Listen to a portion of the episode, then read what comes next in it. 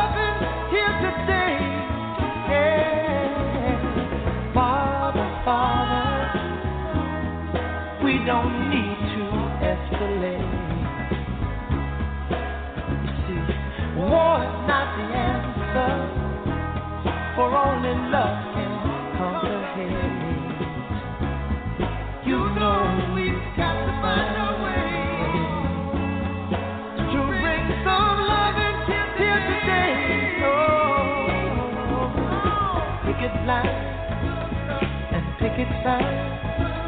Don't punish me with brutality.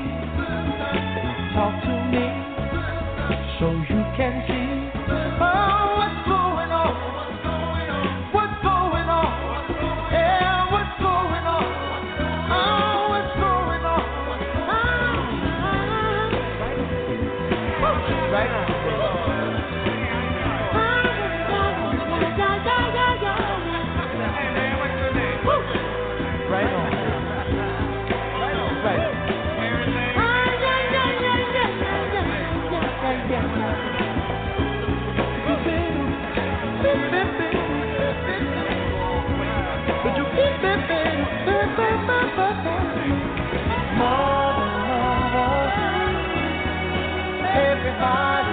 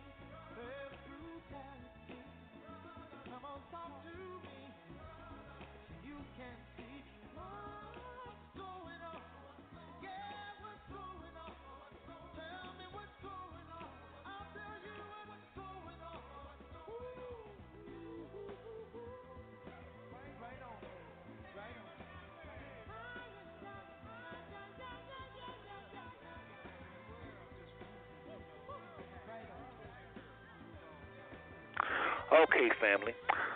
I want to apologize. We had a little bit of complication with our mic, uh, uh, but we got that fixed, and uh, we are online now.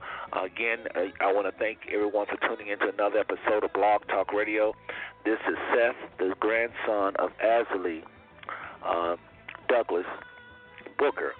And again, I do want to apologize for that. We had a, a, a, a issue with the mic, and, you, and family, you just got to know these things happen with these blogs. But I do want to apologize. Uh, just want to welcome everyone to the Douglas Canady Family Friends Network. As you know, family, we're creeping towards our 50th show, our 50th show, and uh, I'm very excited about that. But I'm more excited about what's happening tonight. I promise you, you're in for a very uh, exciting show tonight. And again, forgive me for the whole mic issue. It's just a technical thing. It happens periodically when you do these shows, and so this is why you got to have a tech man, and we don't have a tech man yet, and so uh, we don't have anyone to look over the, all of the mics and everything. So that's what's going on. But anyway, family, we're here. We're ready for another hot show, and I want to thank all of you that has hung on the line through that whole episode. Uh, I guess some of you know by now when you hear music, that means the show is going to continue. So you knew that I was going to eventually get that straightened out. I do apologize uh, and thank you for just your patience. So tonight, I want to go ahead and go to the phone lines uh, and uh, reach out to my co-host the one and only Darlene Douglas. Nine two two. Darlene, are you there? I'm here. I'm here. Well, darling, again, I apologize for that phone thing. Uh, it just was one of those issues with the mic, and I don't want to go into it even further, but it's just one of those issues where the mic can be muted, okay. and and so that's why we need a tech guy. So maybe one day it'll be three of us, and one of us can be devoted just to tech. But anyway, so tonight, darling, we have, like I say, uh, a very hot show. I say hot because I've looked forward to uh ever since you shared with me about how that you and Otis and David met, uh, which is going to be our guest coming up here in a little bit. Uh, I've been excited to hear the story. So Darlene is going to um, be part of the three-way exchange with them, and and also Don Jr. is going to be joining us. Uh, Don, whenever you're in the house, just press one, and I'll bring you on. But Darling, I want you to go ahead and tell the family just a little bit. We won't. We don't want to get into it just yet. Uh, what uh, the whole story, but just kind of give them a, a little pre-intro to uh, who Otis is to you and who uh, is to you. And uh, in the meantime, I'll put a little music in the background. But go right ahead. Okay, um, family. Tonight, I'm excited about bringing on two of my most favorite favorite and faithful people when it comes to ancestry. Uh, we've been working together for th- three to four years, and we call ourselves the Dream Team. Um, Dream Team. Actually, yeah, the, we're the Dream Team. no, uh, you you'll get a chance to hear. Uh, I met David uh, many years ago, and um, just just in passing, and then um, I had questioned a picture on Facebook, and she answered me, and uh, she was one of those cousins that we had no idea how we were cousins, and um, I don't want to tell too much of that because she could go through that. And um, like uh, Otis was saying, we met each other about three years ago, and we are first cousins. And um, I mean, it's nothing these two people wouldn't do to work out a problem on Ancestry, be Wow. it daily, weekly, checking, uh, you know, to see what's up. Or, you know, we may start working on a problem, like I was saying last week, at 10 o'clock at night and 3 o'clock in the morning, we're still working on it. But um, I have to say these two people are the most faithful people when it comes to ancestry, and to be quite honest, they are they were the backbone behind me finding out the Douglas family tree. Where you know when I went all the way back to Henderson, Care, Tennessee. Oh, um, really? yeah, they. I learned a lot from these people because I had started Ancestry, and I would stop, you know, because I was looking. It's what we do as Black people. We use name over and over and over, and it Okay. gets complicated. Yeah, it gets complicated, and I was able to weed out and figure out where I was, and um, I can't say enough about these two cousins. Well, I appreciate what you said so far, and I think the people hear you, the family hear you tonight. And uh, we're gonna. I'm just excited about bringing them on. I really mean that. I've talked with both of them, and um, I've got enough information to know that tonight's show definitely is a must here. So I want to um, just just just let the family know that they have a lot coming at you a little later on. So we'll bring them on, and hopefully the next 10 to 15 minutes here, we do definitely want to hear from William B. and his financial tips of the week. It's going to be really good. Tasha has got a, a, a segment coming up as well. So we definitely will be hearing from William B. tonight, family, as well as Tasha on the three R's, recipes, remedies, and reduce prices. And William, of course, like I said, talking about the financial tips of the week. So we're going to hear from them. And also, I want to talk about something that I. Um, had mentioned in a while, we're going to start putting on the Ed Nisbell page the stats, the stats of the show. I don't know if you had an opportunity to see the stats family, but we are at, uh, for the last 30 days, 681 listens. That means people have actually clicked on the show and listened to it, and they have to listen for a certain amount of time in order to get at least one listen.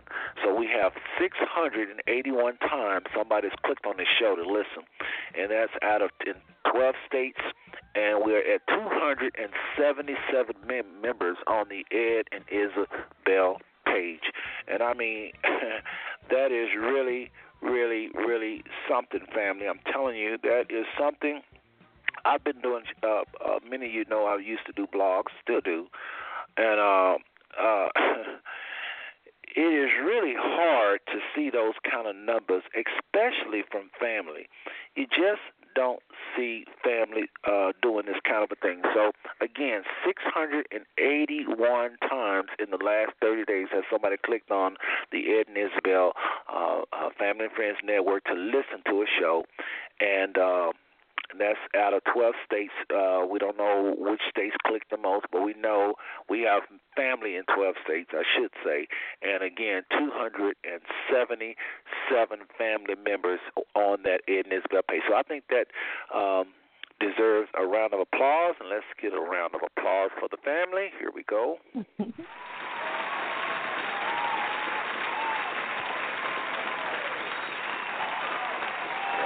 yes.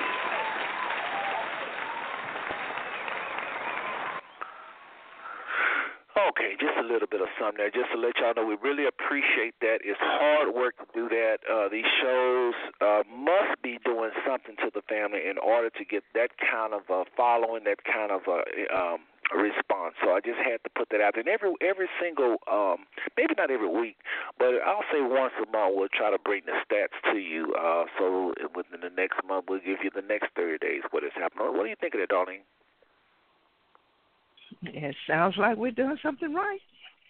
Yeah, I think so. I think um, so. But yeah, I think the stats would be good. Yeah, and also, family, I want to just remind everybody uh, that we're gonna um, continue to look for family members to do the audio uh, segments of the show. We already have William B. to step up to the plate, and he's doing financial tips of the week. And we had Tasha to step up, and uh, we're also going to start playing, try to play Encourager uh, weekly if we can. I just think this is a good thing. Uh, Gwen Burks does do a really good job with the Encourager, and I just think it's just something we should try to do every week. Don't know if I'll be able to accomplish it, but I'm going to try my best to um, play those uh, Encouragers. They come on Monday, but we no problem to play it on Tuesday. So um, y'all hear from Gwen Burks, uh, hopefully weekly with her encouragement because I really like her spirit. And uh, I, I tell you, darling, your cousin really have something there. You know, I, I understand. Don't you get the encourage also? No, not yet. Well, hopefully you'll get a chance to hook up with Gwen and get in family. I'm just just putting out a plug there for Gwen. Uh, she's on Facebook, so all you gotta do is just type in, go to my page and just type in uh, under friends Gwen Burks and just uh, uh, hit her up and see if you can get the Encourager sent to your phone. It comes directly to your phone every Monday. Encouraging word, very very. Uh, powerful uh, information she have. Darling, any announcements or any type of updates or announcements on anything before I move forward with the show? Anything? I'll put a little music in the background. Don't be startled by it. Um, no, we did birthdays last week and everything. Yes, we did. And so, mm, no. Um, New Orleans is approaching, and I would think if if you're not already set to go, you're not going. So, um, no, we can um, go go ahead with the show. Well, I uh, just want to say uh, again, family, I really, really, really want to thank y'all for those numbers. They're just looking at it now. Sometimes I'm moving so fast I don't really think about what I'm saying. But 681, darling, do you know there's 170 people a week that listen to those shows? That's good. Now, keep in mind, family, really... sometimes somebody, one person may listen more than one, so it may not be 150, 70 people a week, or it may, may not be 681 people a, a month it may be more like 600 a month or 625 or some people listen to the show twice. So, but still, those numbers are crazy, crazy, crazy, crazy. I would do shows sometime and there may be 50 people, 60 by the end of the week, maybe 100. You know, that's it. You know, uh, unless it's a really hot show. I've done shows that week goes into the thousands, but uh, the the average is probably about a 100, something like that. So that's very good, very good. Thank you, thank you, thank you. I'm trying to check the different things off my list. Darling is don't have anything. Uh, we'll do the birthdays next week, folks. Just know that in the anniversaries as well. All right. Well, let's do this. Let's go to William B. because he always have something strong. He always have something uh, very uh, um, William just have not failed to deliver. I'm telling you, he just have not failed to deliver. Every single week, I'm just, um, especially on on on, uh, on finance. This this gentleman just will not back up. So here he is, William B. talking about another uh, other financial tips for this week. We'll be right back, folks.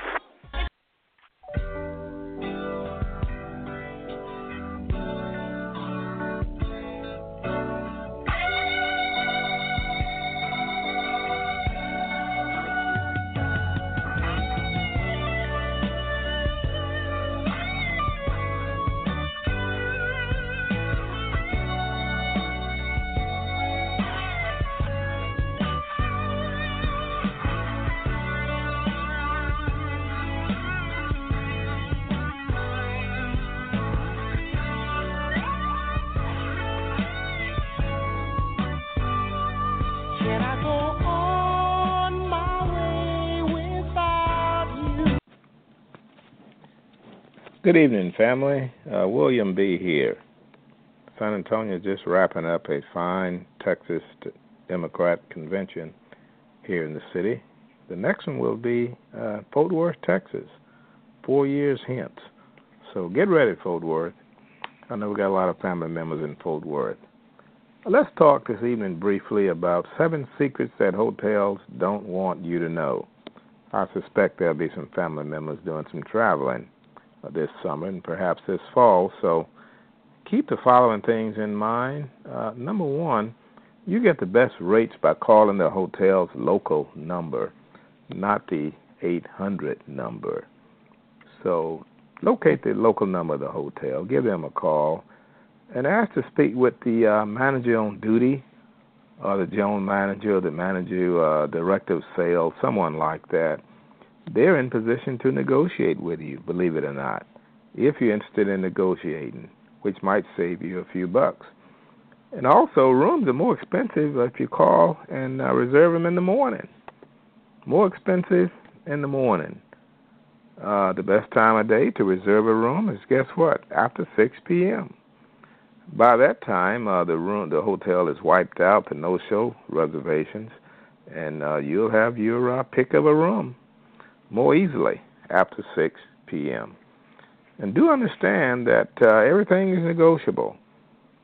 I know as we go through this life, uh, we don't really believe it, but uh, we think when we see a price or hear a price, it, it's firm price. Uh, not necessarily. Parking, for example, uh, can be negotiable. If you locate a hotel and you notice that the parking lot is not completely full, guess what? That means that parking price is negotiable if you speak with the right individual. And also, something that uh, we rare give thought to, rarely give thought to, is the fact that rooms are available even when there's a no vacancy sign. Uh, what what what I'm saying is that sometimes there are rooms available, but these rooms are not perfect, meaning that they may have a uh, stain on the carpet or some other uh, minor uh, issue associated with the room. But if you really want a room in that hotel, and you indicate that to uh, the manager, you might find yourself uh, with a room, although it appears to be uh, the hotel appears to be full. Also, do understand that hotel rooms are not like at home.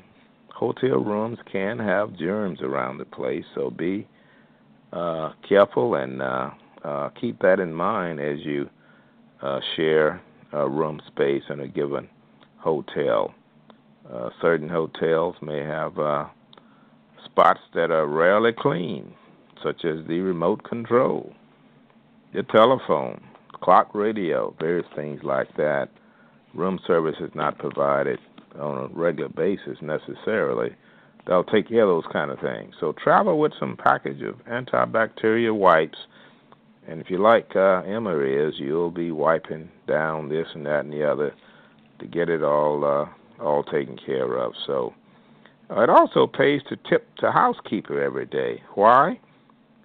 Because uh, oftentimes uh, there are individuals when the door is open, she's cleaning the room. Individuals can uh, slip into the room, and the housekeeper may uh, not know that it's not you.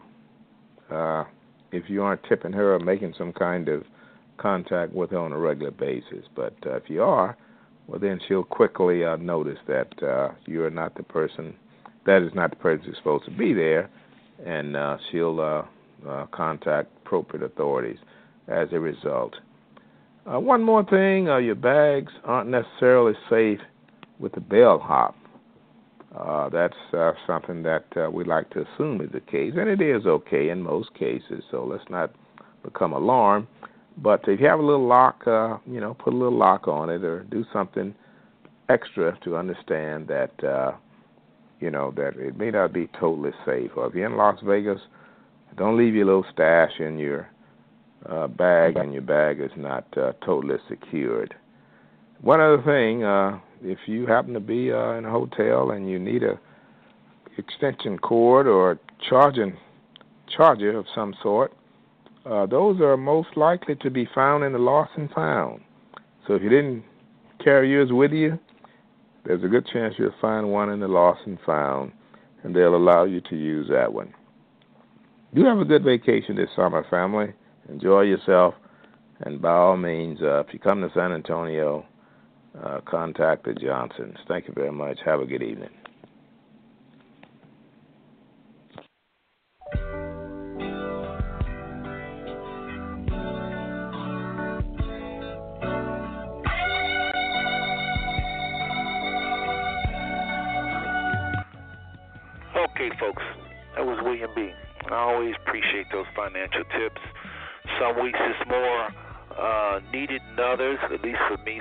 I'll be like, "Oh my goodness, I gotta take out a pen."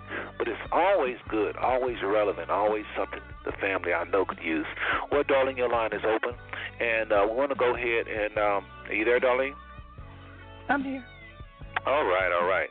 Well, listen, family, again, uh, you listen to the Douglas Canady Family Friends Network. I'm Seth, Asley's grandson, and uh, this is, uh, like I said earlier, if I wasn't muted, uh, we're creeping up on our 50th show, family, and we're so excited about that.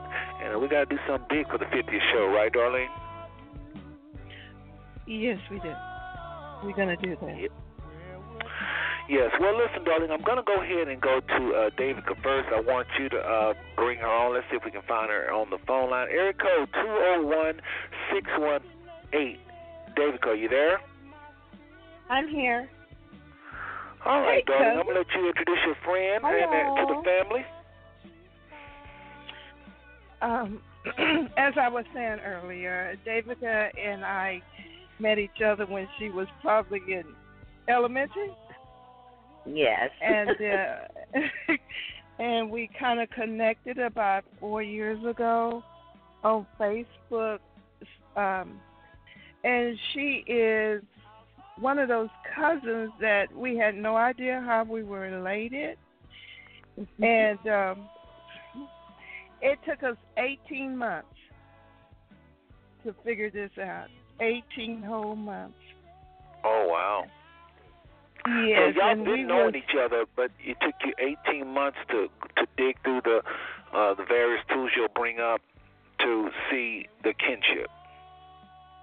yeah. Um, that's yes. That's uh, we always knew. You know, like years and years ago, I asked my grandfather. I said, "How are we related?"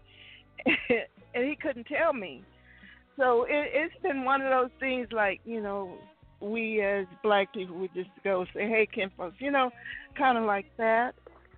Right. So um, uh, we put. Uh, is it two years ago, Davicia? I think it was about two years ago. Two years Yeah, ago, and coming that- up this summer.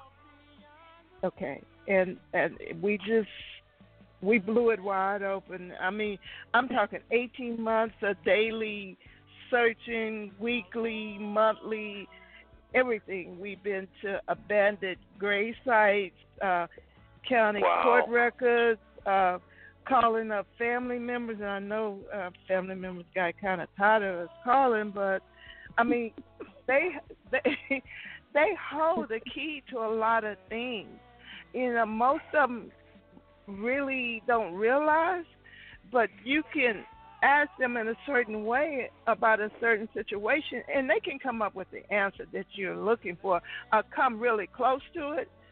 So, um, we just been working on it, and we, you know, then after we hit that one, we we work on the next big project. And you know, my tree kind of started to look lopsided because I had all these my mother's people without my dad's people, and it, this really made it much easier for me to figure um, out the Douglas part of this. Okay. Um, I'm I'm gonna let um, David can um, tell you about you know a little bit about herself. You know, in the military, and she lives in Yeah, I want to hear about that. Um, and she's just super great, great person. Thank you. Okay. Well, just come right on, Miss Davicia, and don't be shy, and let us know. Uh, I would love to know the story of the whole thing. the, the truth, nothing but the truth. So help you God. but no, I'm, all jokes aside, I really want to hear about the military. I'm just joking. I really want to hear about the the military part. I think that's going to be exciting to hear. I was just kind of looking through your Facebook, and you got. Um, it looked like you come from a long line of uh military people. How did that happen? Um, I think they probably started serving in the war. I would say probably after the Civil War, during the Civil War time. It's just been something that um, several of the family members have decided to join the military, and I just so happen to be one of them.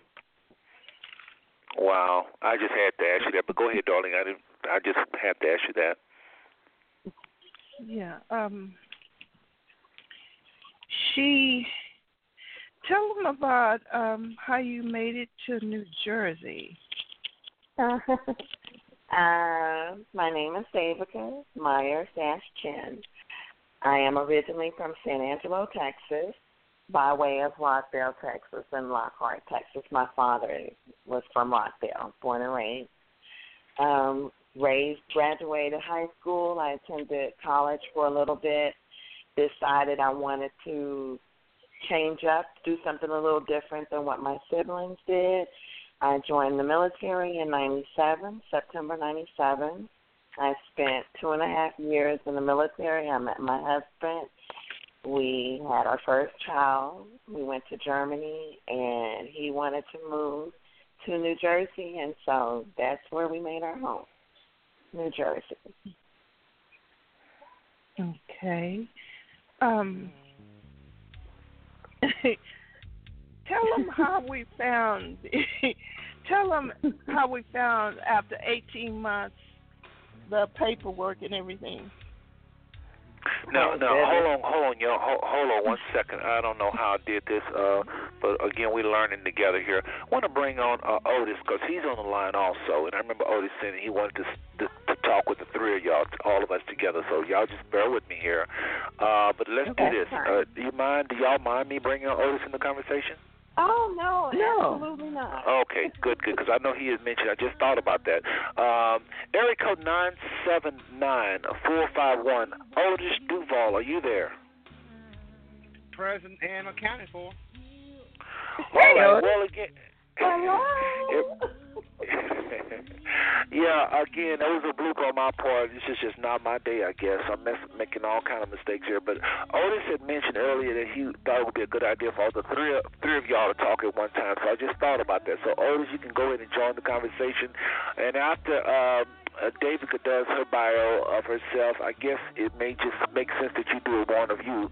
Uh, if if if that's okay with uh, darling, um, if you can put that in there some kind of way, darling, for him to do the bio. Everybody know who he is as well. Okay. Um.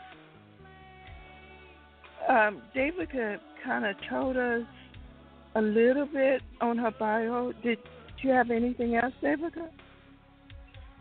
Not so far. I don't want to give away too many secrets yet. Okay, tell um tell him your dad's name because I believe my aunts may remember him from high school. My dad is David Earl Myers. Okay. So now um okay. We we can flip flop. Now Otis, go ahead and give your uh bio. All right. Hey, how you? How, good evening, uh, family. Um, David, how you doing, Good cuz? I'm good, and you? I'm all right. I cannot complain. Um, Darlene, how you doing today? Darlene and I talk about 50 times a week, so how you doing, Darlene? Oh no. yeah, she told me about you, Otis. She have told me quite a bit about you for real. All right. Watch out now, Darlene. Watch out now. It was all good stuff. It's all good. Hey, yeah, my name is Otis H. That's what everybody calls me when I was a kid growing up in school. Everybody called me my, by my first name and my middle my middle initial, Otis H. So I just keep I just carry on with it. Otis H. DuVall. Hey, I was born in uh, Elgin, Bastrop County, Texas. Uh, that's approximately 50 miles as the crow flies from Rockdale. Uh, that's approximately 20 minutes uh, east of Austin on US 290. Uh, I graduated high school, at Elgin High. Uh, I did two years of college and decided I wanted to see what the military had to offer, so I enlisted into the military. Uh, fast forward 26 years later, uh, 2009 is when I retired. Uh, I have a total of uh, four combat tours, each tour being a minimum of uh, 14 months. Wow. Uh, I have I have three kids. Uh, my oldest is Joshua. My middle is uh, Jessica, and my baby is uh, uh, Kendall.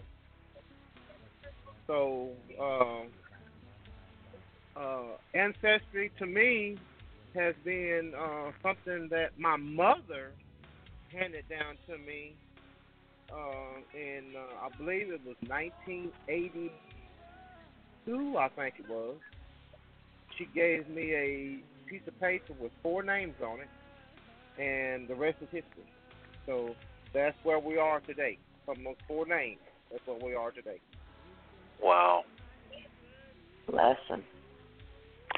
Now I wanted to just just kind of jump in just for a second, uh, David. Cause I know you um, you're the one on the east on the East Coast, so we want to be sensitive and respectful of your uh, things, everyday life, and and how late it's going to be for you. I know I just said earlier that you may not may not be able to say the whole show, so uh, we'll let you, uh, darling. I'm sure you is okay with this. Just kind of lean towards you the first half, and then if you have to go find it, we'll lean towards Otis the second half. So y'all both, we all can talk at the same time. But I'm just saying, probably should lean towards you since you may have to go. Um, just an FYI, because I want to remind Okay. everybody about your about your limited schedule. But go ahead. Okay. Okay. I think Davicia is going to uh, tell you all how we figured out we would, how we were related after 18 months. well, I knew growing up when I would come to Rockdale, I knew that we were related to the Richards family, not just the black descendants, but also the white descendants um, in the area.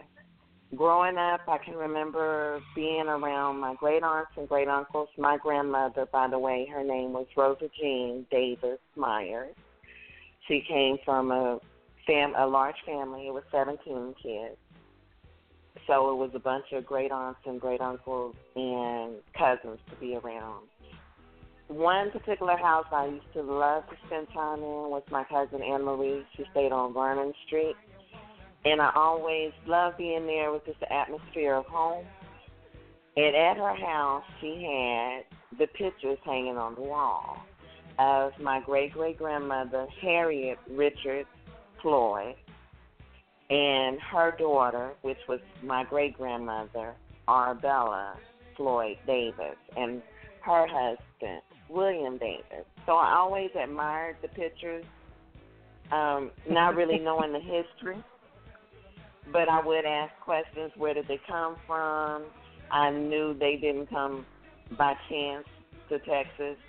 Um, the older I got, the more I wanted to learn. When I went down there when I was 18, that's when I really started asking questions, and it was um, vague, vague answers you would get. Well, maybe they came from Virginia, or maybe it was West Virginia. We really don't know. I would say, well, how are we related to the Richards? We're just kinfolk. That's all we were ever Mhm, told. mhm. So fast forward to four years ago, me and Darlene started speaking on a daily basis. We started researching the family tree. We were able to locate Grandma Harriet's mother's name through her death record. Her death record listed her mother as Julia Richards from Virginia. So we started putting two and two together. I know Darlene and Otis side, if I'm not mistaken, is Uncle Andrew Richards. His records also indicated Virginia as well. So that we knew we had a Virginia tie, we just didn't know how. So fast forward to two years ago, we had been working on trying to determine what was the relationship between my two-time great-grandmother and a great-grandfather or two-time great-grandfather, George Richards. We tried all kind of ways. We would write the names down, try to figure out how Grandma Julia fitted in the picture. Maybe these were her siblings. We had no clue. So Darlene had started going to the county clerk's office and researching records. And lo and behold, this one day she found an affidavit that was dated in the early 1900s, and it Oh, gave away the relationship of Wow. who and how we were related. Darlene, I'll let you take it from there. okay, it it actually wasn't 1900. It was like 1886. Okay, and uh, I found this paperwork kind of by mistake, or maybe I was led there. We kind of thought that our ancestors was teasing with us. You know, they would give us a little bit of information. they would give us a little bit of information, then they would take it away from us. I mean, we we spend nights up, and we were dreaming about this, you know, and um, it was it was just something that we really really worked on. But the affidavit that I found, 1886, told me who my third great grandmother was, and it was the same as Davicia, and so that's how. We would still be looking if it wasn't today. You know, because blacks, they never really talk about the history. And it's like they um they really I guess they were scared to ask questions. And you know, because um it's full of it's full of the good, the bad and the ugly. You know, if you're gonna do your research, you're gonna come up with some stuff that you know you just have to deal with you know you know um That is so true.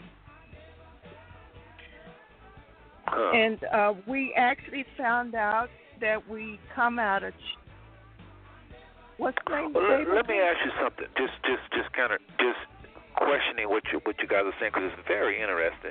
When you say the good, the bad, the ugly, what do you mean? I mean, what kind of things would you find out about? Maybe not this family, but any family in the world. I mean, what kind of things would you find out that may be like, oh, wow? What kind of things does those tools tell you? well, um, you will find just doing your research and right you have your tree established enough already, you'll start running into second and third cousins. Other words, what I'm saying is you'll be related to one person more than one way. Whoa. You know, uh, for Mhm. example, I have a auntie cousin. Okay, she's my auntie on my daddy's side, but she's my cousin on my mother's side. So What? I call I call her auntie cousin. Okay. So you will find the further back.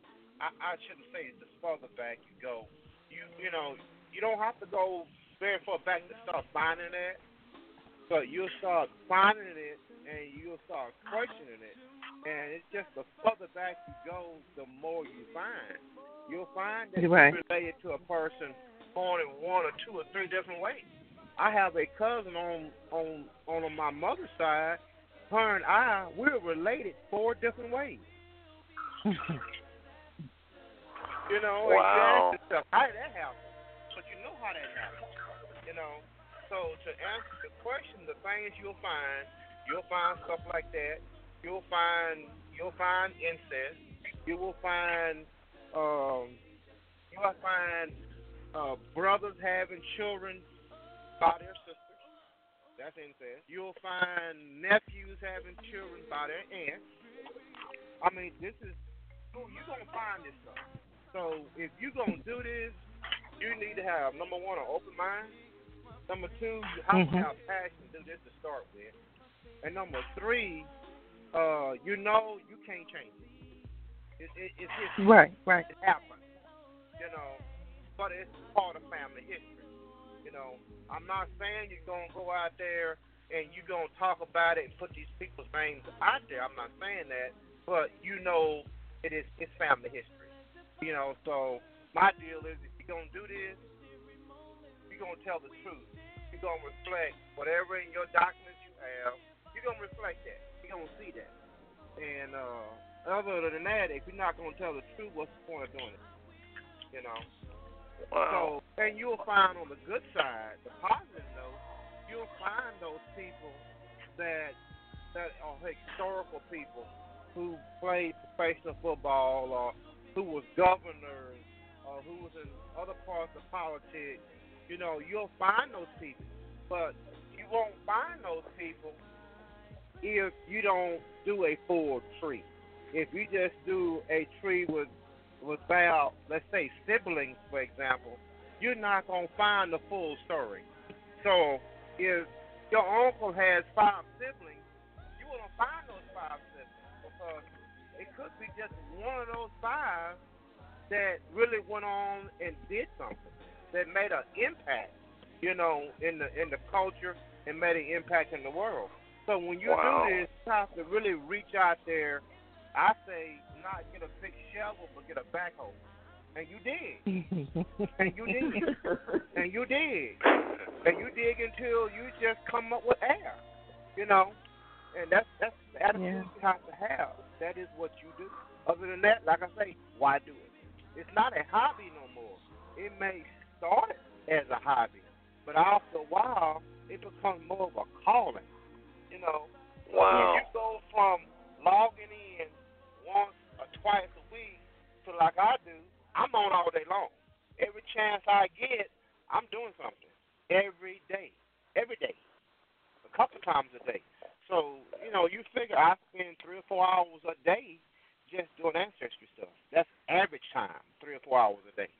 You know. Really? So, uh, oh yes. Yeah, it, it's yeah. Yeah, it's, It's not a part time thing. After a while, it, it, it's a it, it, it uh uh it put it, it. I have a dream. I'm gonna show you guys later on, but not right now.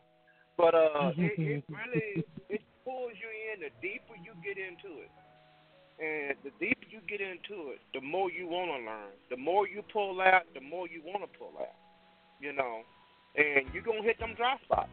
So that's what that's what helps when you have a, a, a partnership like we have.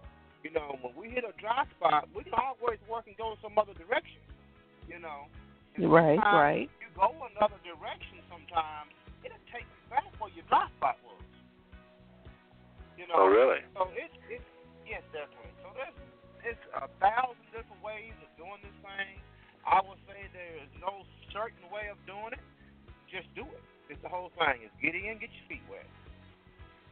Let me let me say this. Uh, I think Otis.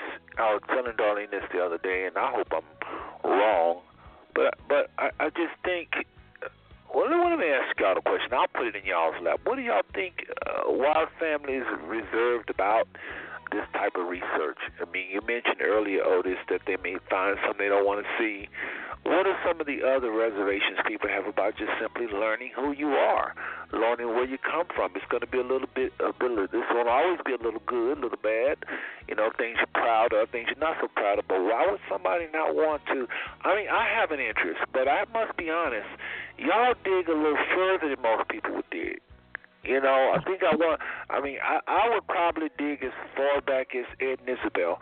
Now, that's in one in one regards. At the same time, I'm the same guy that talks about, you know, African Americans being one of the lost tribes of Israel. And that goes back thousands of years. So, in one sense, where it's spirit, when it's spiritual related, I don't mind digging.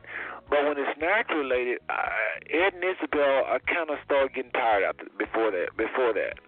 What do you think that is? Why? I mean, I don't really know why I'm that way. To be honest with you, I just, to me, this is what I said to Darlene.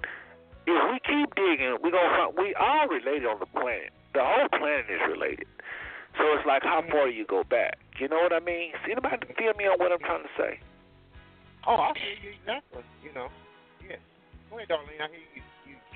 Well, no. See, he he made the statement, and I don't quite agree with it because, you know, I have some, you know, you still got these people out there like my my aunt Emma, Emma George. She submitted some paperwork. I don't think she really knew that she was really giving us a whole lot.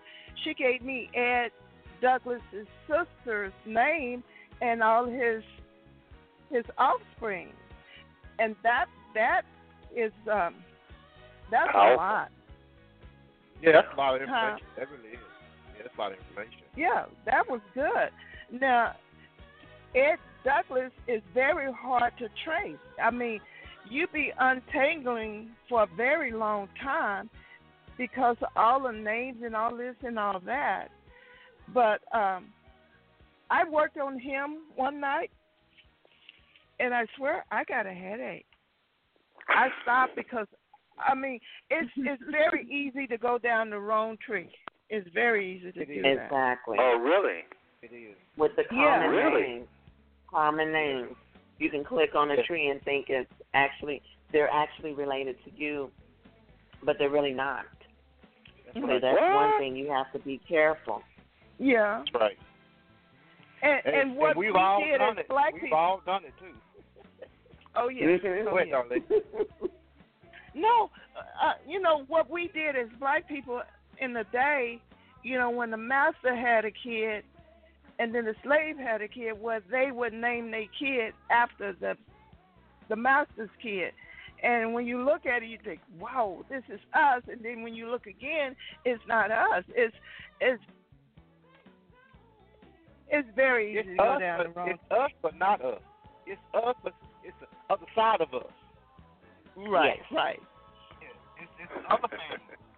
You know, it's the Yes, family. and that's a lot true. of times it rolls into like what I've discovered recently, and I shared it with uh, Darlene. She saw it right there on the spot. Uh, that turns into sometimes the bloodline. Exactly. So that's what I have experienced here lately. I uncovered a, a, a serious artery, if you want to put it that way. serious artery. You know, and it was bleeding profusely. You know, when I located it, and it just it, it's just amazing. It just I'm still dumbfounded to this day. Yeah. I, In awe. You're still in awe. Yes. Yes. And and what's even I think the odd part about this is I knew these people for a long time. You know, but I had no idea that they were bloodline. You know, so you talking about uh, when I first started talking to these people was about 1992, 93, somewhere along in there. And me and this guy used to talk quite a bit about his family and my family. And neither one of us knew that we were cousins talking to each other. We didn't know. You know, and this is new hmm. information that I found out uh, approximately a month ago. You know, that me and this hmm. guy, we were related. We are cousins. You know, direct bloodline through my mother's side. You know, hmm. and of course, I got a chance to meet some of the living relatives. Uh, past last uh, weekend before last, Doreen. Yes, I was with him. I'm his witness. Yeah, and he was he. I wasn't shocked, but he was. You know what I'm saying? Because I was prepared for it because I've already done the homework. But he he was shocked, but he handled it. He handled it well. I have to say he handled it well. He played it off he pretty did. Well, let me ask you this, and, and I know Darlene got her questions, but I want to just ask uh, uh, David this this question: What does it do for Yes. you? Always talked about how it he really does a lot of it. I want him to I want him to pick it back off you, and I want to hear a little bit more from him. But what does it do for you to to when you discover that that that gem, that that that that cousin that you was looking for, that that relative you knew was there but couldn't prove it? What do you what does it do for you? To me, it's like a diamond in the rough because we know our legacy is through them. and they fought a good fight, a daggone good fight. Um, they kept their faith. They never wavered in their faith. So for me, it draws you closer. They don't just, they're not just names on a page. You know That's that's, right. your Okay. actual ancestor. That's right. That's right. That's your actual Mhm. ancestor. That's right. And if it hadn't been for them, there would be no you. So That's for right. us, Huh. you know, looking at the name, sometimes it makes the hair on the back of your neck stand straight up and bring tears Amen. to your eyes because you Wow. know this Yeah. is my link. This is me. That's right. This is where Wow. you know, like when we talk about the story with Virginia, the one thing that was good for us was we knew we came with the Richards, and that's where our name came from. But to actually discover the actual slave records with them listed on it and trace them all the way back to Virginia, that's an awesome Right, feeling. right.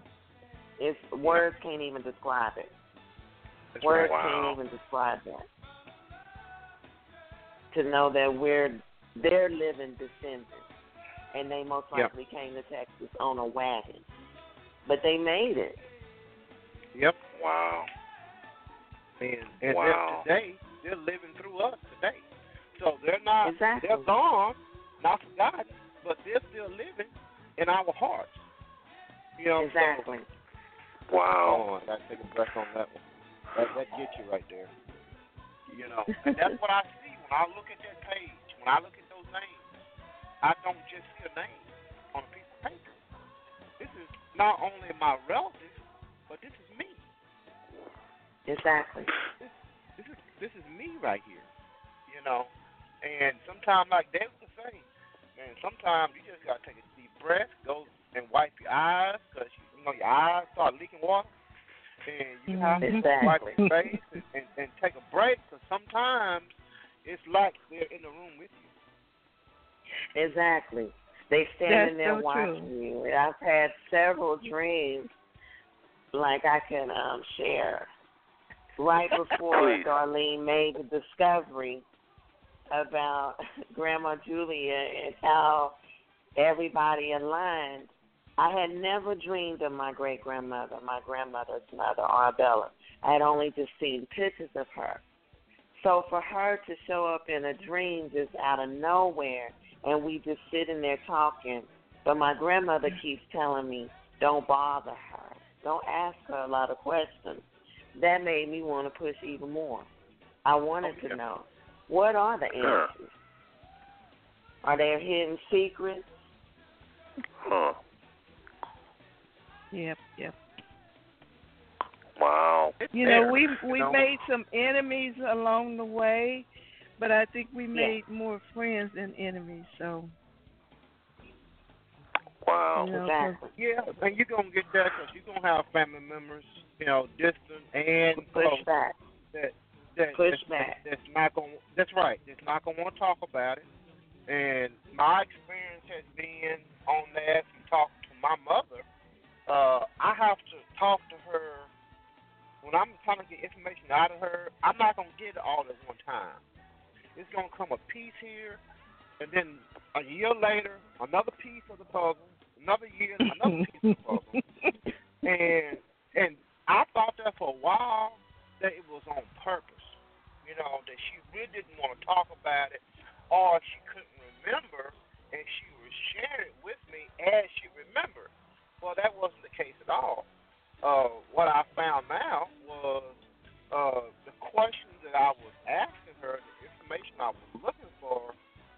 took her back to a time that she was trying to forget. Exactly. because Mhm. those times was very hard, very hard. So that's why she had such a hard time sharing that information with me. So that put me on notice right there, something to remember when I'm talking to people. Yeah, I'm all excited, I'm all giddy about getting the information, but it may be a struggle, a struggle that they went through and don't want to. Yeah, that that's Right. true. They put it in Pandora's box. That's and they right. don't want and it open. You come up there and you trying to open Pandora's box, and they saying, "No, I can't open this box because you have no Mhm. idea. You take me back to an era that I'm trying to forget." You know, and you'll find quite I got a question for Darlene. Darlene, you had mentioned that you made we made some enemies. Of course, we don't. We're not going to mention names or nothing like that. But uh, the enemies that that y'all possibly have made, and I'm sure you really have. What uh, you might have hit this a little bit uh, with people trying to hide stuff, but kind of hit that a little harder. What do you think is any other reasons? I mean, why would somebody be upset that three people or either one of you or two of you want to know history of just where people come from? I don't think y'all are looking per se for what people did. I think y'all are looking more for to see who begat who, just to connect the links like that. I don't think maybe if they did some great things, you would like to know that, but I, I would think y'all wouldn't care to hear about somebody that might have killed somebody. No, because that's something that's gonna come up anyhow. You know, even if you're not Mhm. looking for it, it's gonna come up. Mhm. You know, I mean, all that stuff is gonna It's come true. out. It's like going to the. If you have skeletons, in, I'm gonna put it to you like this here. Is when you die, which we're all gonna go that way. If you have skeletons in your closet, okay, and when you're gone, if you haven't put take them skeletons out your closet and put them on the table and say, hey, these are my skeletons. I'm no longer ashamed or afraid. They're not gonna hold me as slave. Okay? If you leave those skeletons in your closet, one day there's gonna be somebody like myself, David Kamara, or Darlene Douglas that's gonna come through, not necessarily looking for those skeletons, but looking for information about you. Just so happens that closet with those skeletons in it are attached to you. You follow what I'm saying? So That's right. It, it, Exactly. it, can't, it can't it can't help it. It's just one of them deals. So I'm gonna tell you what I learned from that. That made me go back and pull my skeletons out the closet and put them on the table. you don't want them to show up later. because when they show up later, and if I'm not here, I'm not gonna be here to defend myself. you can't defend yourself. You're right, No. right. I- So that's what I did. All I'm going to tell you, I put everything on the table. I say, hey, this is what it is, and this is what we're gonna go from there. You know. So that's my That's advice. true. And I know it's hard to do. and It was hard for me to do, but I had to do it. I had to do it, and it freed me up so much, uh, uh, spiritually and physically. Heavy burden Wow. on. Wow. Mhm. So you learn from doing this.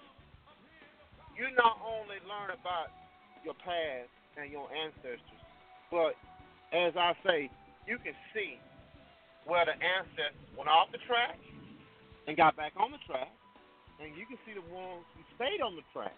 You know, and you learn from both of those. So you learn if they did this, and this is the outcome. If I don't change what I'm doing, that's what the outcome is going to be. You know, so you can see the generational curses. You can see the Exactly. generational blessings. You can see them both. Exactly. Look at your tree. You can see Mhm. it. You see it all. Wow. Wow. Well, let me just jump in here just just. Well, let me just go, jump in here. We had a few people just join us not too long ago. Uh, family, listen to the Douglas Canady Family and Friends Network, and uh, we have two guests tonight: the one and only Otis H. DuVall and Davicia Myers Chin, that has just linked up with Darlene to talk about their um, their relationship as well as their research on Ancestry.com, FamilySearch.org, and various tools they use to find a common kinship. They are distant cousins family right here on the line tonight. That's what we're doing.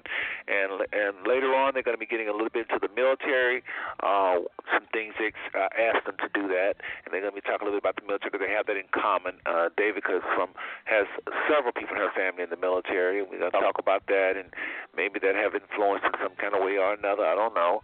and uh, hopefully we can get the one and only Mr. Otis DuVall to talk a little bit about this masonry because he is a mason, and maybe you know there's a lot of secrets in the secret world of ma- uh, masonry, so maybe he'll be able to uh, talk about. Um, that a little bit. So that coming your way and more. Family, what I want to do, if y'all don't mind right about now, is take a short little break where we talk. We're to bring on the one and only Miss Tasha Mahale, where she talks about the three R's: the recipes, remedies, and reduced prices. We do this every single week, just a little bit, just a little, little bit off topic. Uh, just to kind of um, spice it up a little bit. So we'll just t- take a little short break here with uh, Tasha, and we'll be back. Also, we'll go ahead and play the Encourager by the one and only Gwen Burks. Y'all may enjoy this as well. Uh, Davicia Otis. I don't think y'all have ever heard this, but um, if you like it, you just hit, hit go to my Facebook and hit up Miss Gwen Burks, and she can put you on the list. But I'll tell you what, why don't we do this? We'll actually go to. Uh, Let's see. Uh, uh, so much, so many options here. Sometimes there's too many options, but let's go to Miss Tasha first. So we'll be right back, folks. Uh, we'll take a little short break, but I'm really, really enjoying this. Want y'all to know that. And I thought that would happen once we get the three of y'all talking. I mean, man, it's a lot more difficult than I thought. It's a lot more involved than I thought.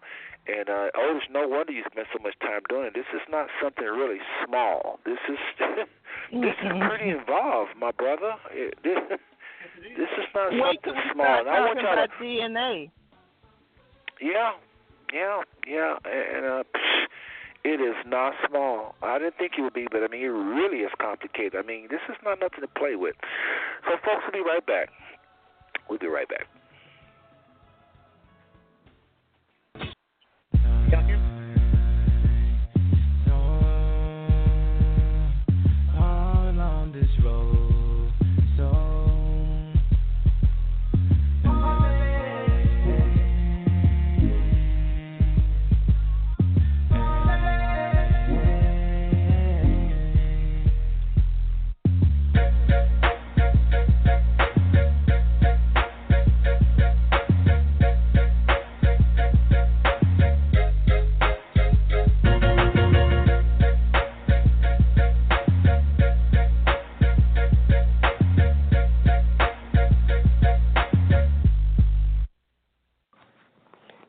Family. I'm excited to be here with you once again and anxious again to share with you recipes, remedies, and reduced prices with the hopes that it will add a little flavor, healing, and some change in your pockets.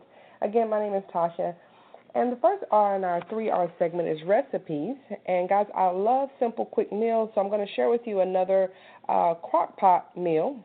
If there's, uh, you know, meal types, like something I'm interested in getting into is uh, pre-making meals, you know, using freezer bags and preparing for the whole week or something like that. If you guys are interested in that, please give me a holler. That would be great. I, um, for me to kind of start looking into. It's something that my ben- my family would benefit from as well.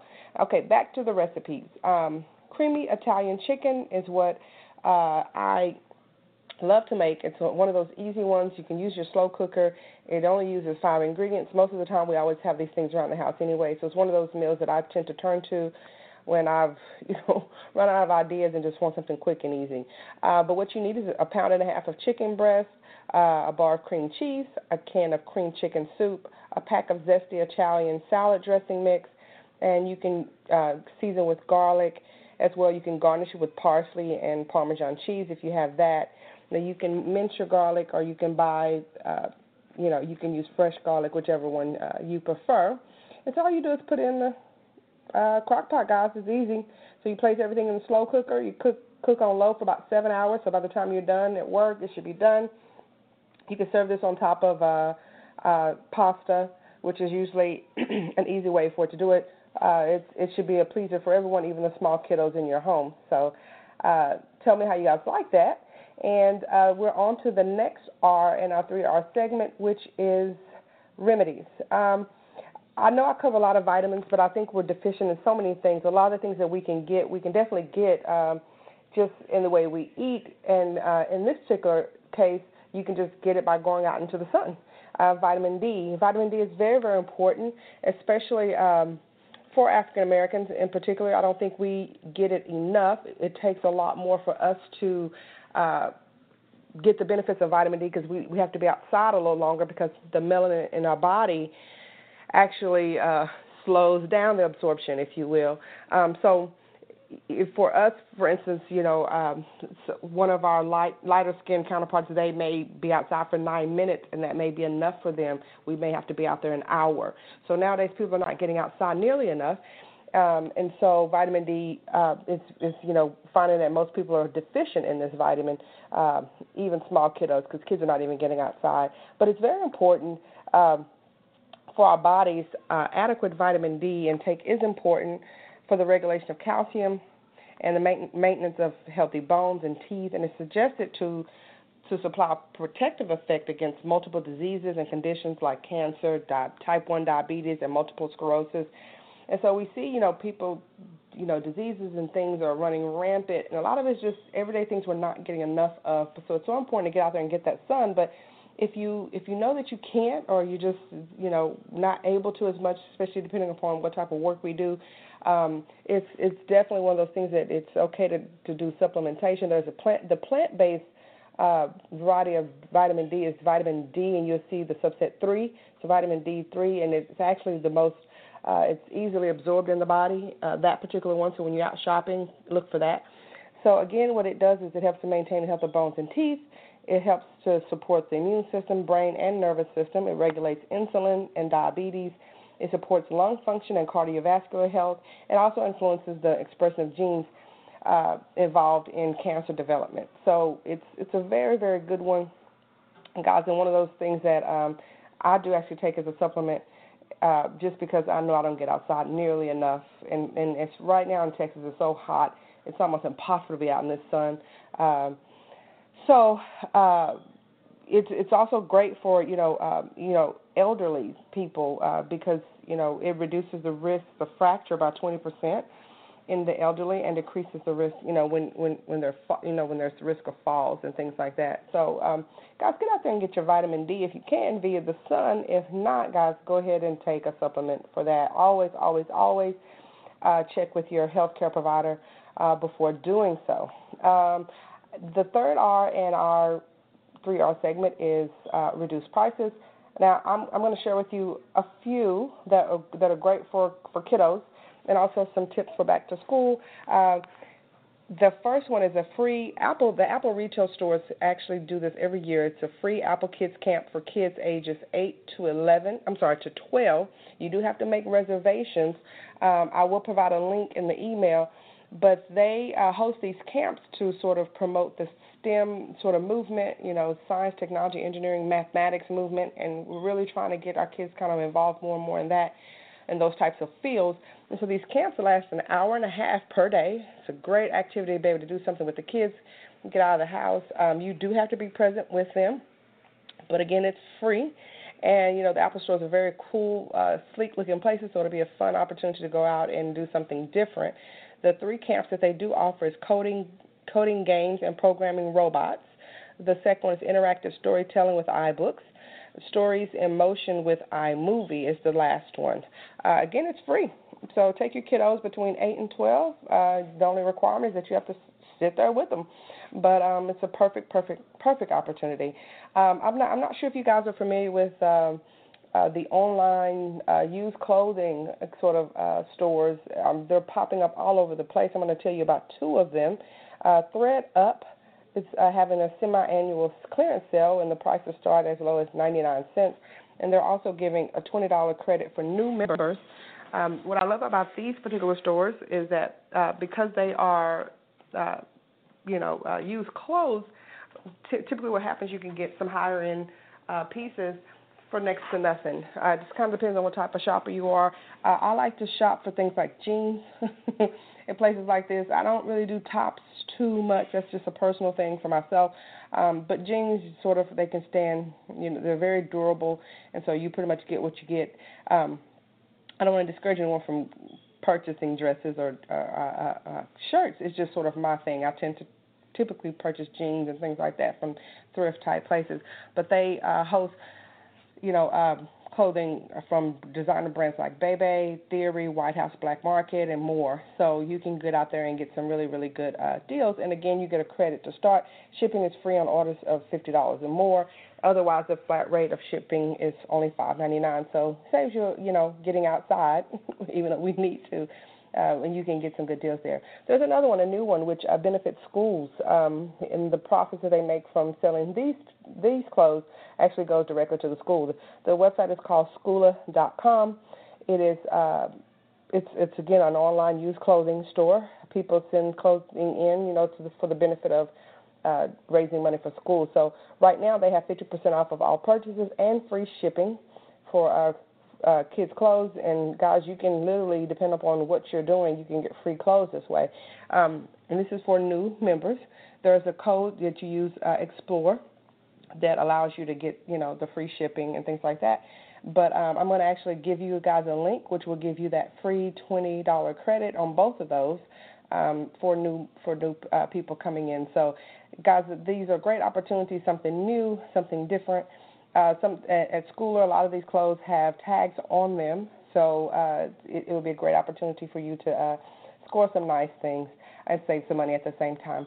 So uh, that covers everything, guys, in our segment. I really do hope and pray that um, you know some of this stuff you know you can take advantage of and it's useful for you. Um, it's been a pleasure sharing all this information with you. Thank you again, Uncle Seth, for allowing me to be a part of this program.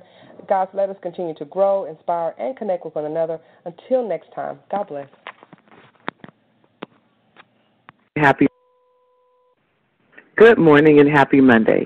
This is Gwen Burks with the Christian Women's Unity Alliance Encourager.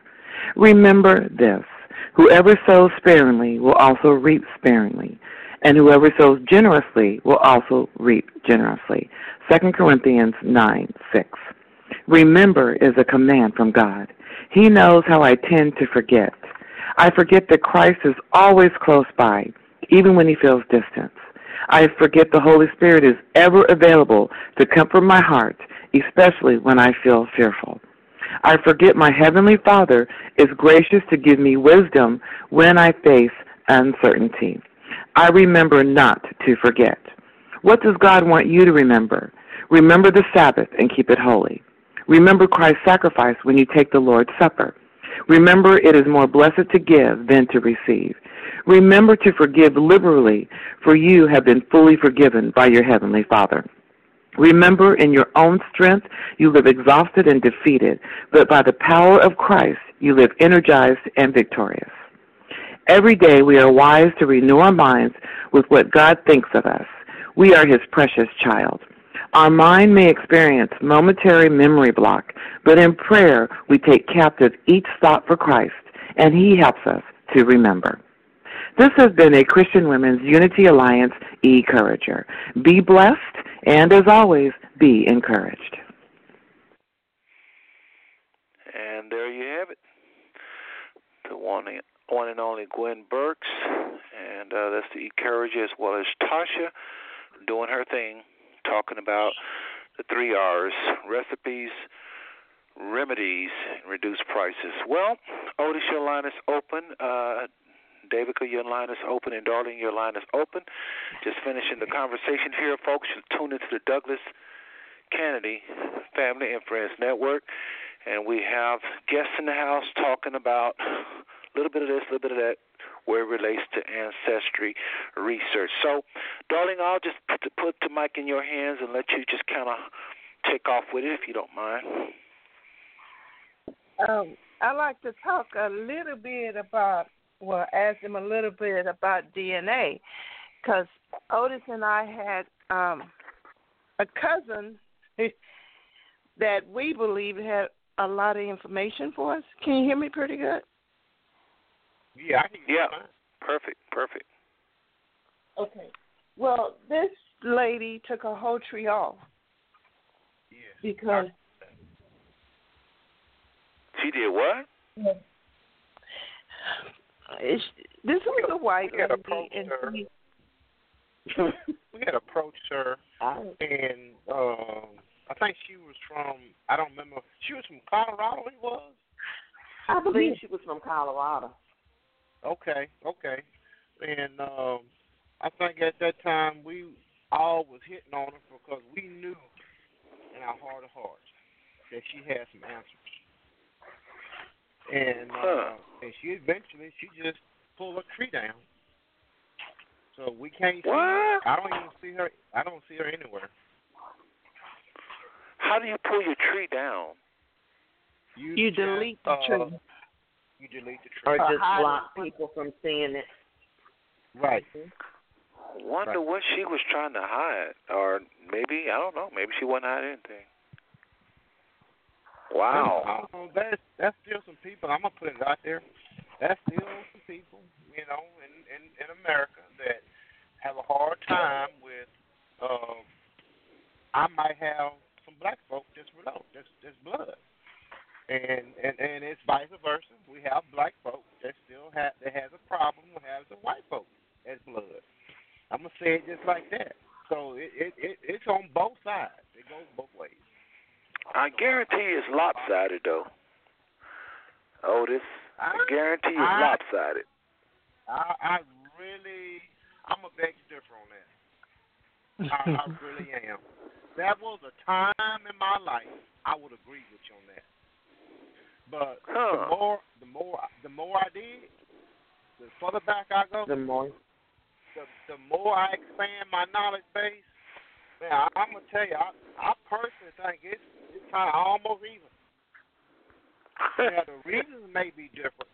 The reasons may be different, you know, but it's there. That's my opinion.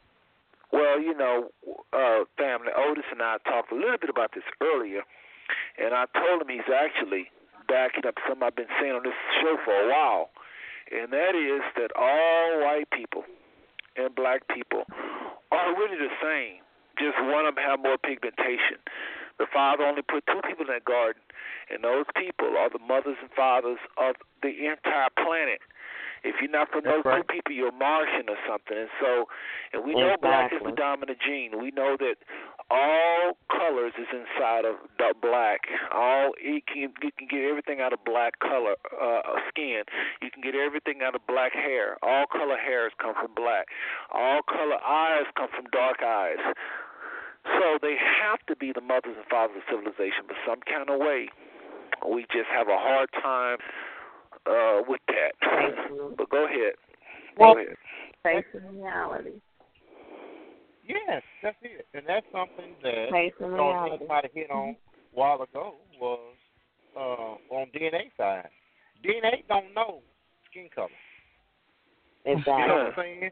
It, it doesn't know skin color, although it breaks it down for you your ethnicity. It breaks it down for you who you are. You know, if you are pure breed or if you are Heinz 57. So to me, I'm a Heinz 57 because I'm 14 different ethnicities. Okay, but in at the end of the day, DNA don't know color.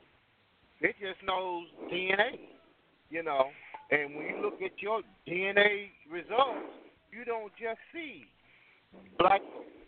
You see black folk high yellow. You see black folk dark skin. You see brothers from from from South America on your tree. You see European. You see a little bit of everything because why? You share the same DNA. It has nothing to do with skin color. People Well, you know what? time with it. You know what, uh, Otis? Darlene calls y'all the dream team, right? Yeah.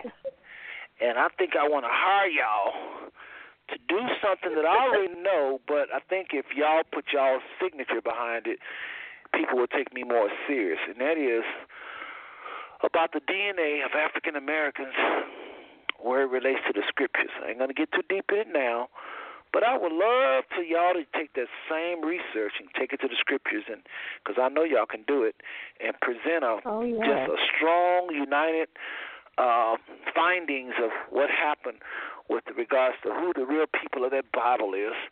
But that's another subject. But I know y'all can do it with that kind of research. With that kind of research and dedication that you have, you say you spend three hours roughly a day. That's dedication, Okay. man. That's not something. That's not a, a hobby to you. That's this is y'all's life. Maybe y'all's calling. I mean, I know y'all work Well, on jobs and you have yeah. careers and all of this, and you've been to the service. Oh, yeah. But I got a feeling there's something spiritual going on with the three of y'all that you may not even have a clue about. Maybe. Well, it, it's no That doubt be. about, and I'm gonna share a dream with you guys, and I know Darlene know this dream. That, I'm not sure if you know it, but if you don't know it, you're gonna know it now. Uh, along with everybody, along with everyone else.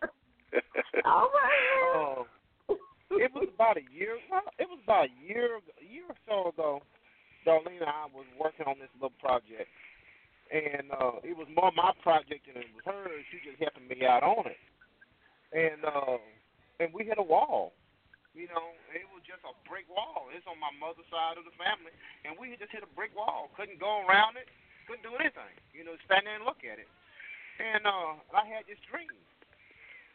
I had this dream that I was in the room with three black people, two men and one woman, dressed in period clothing, and the period is the late 1800s. Uh, they were well dressed. It was kind of cold that day because I remember being cold.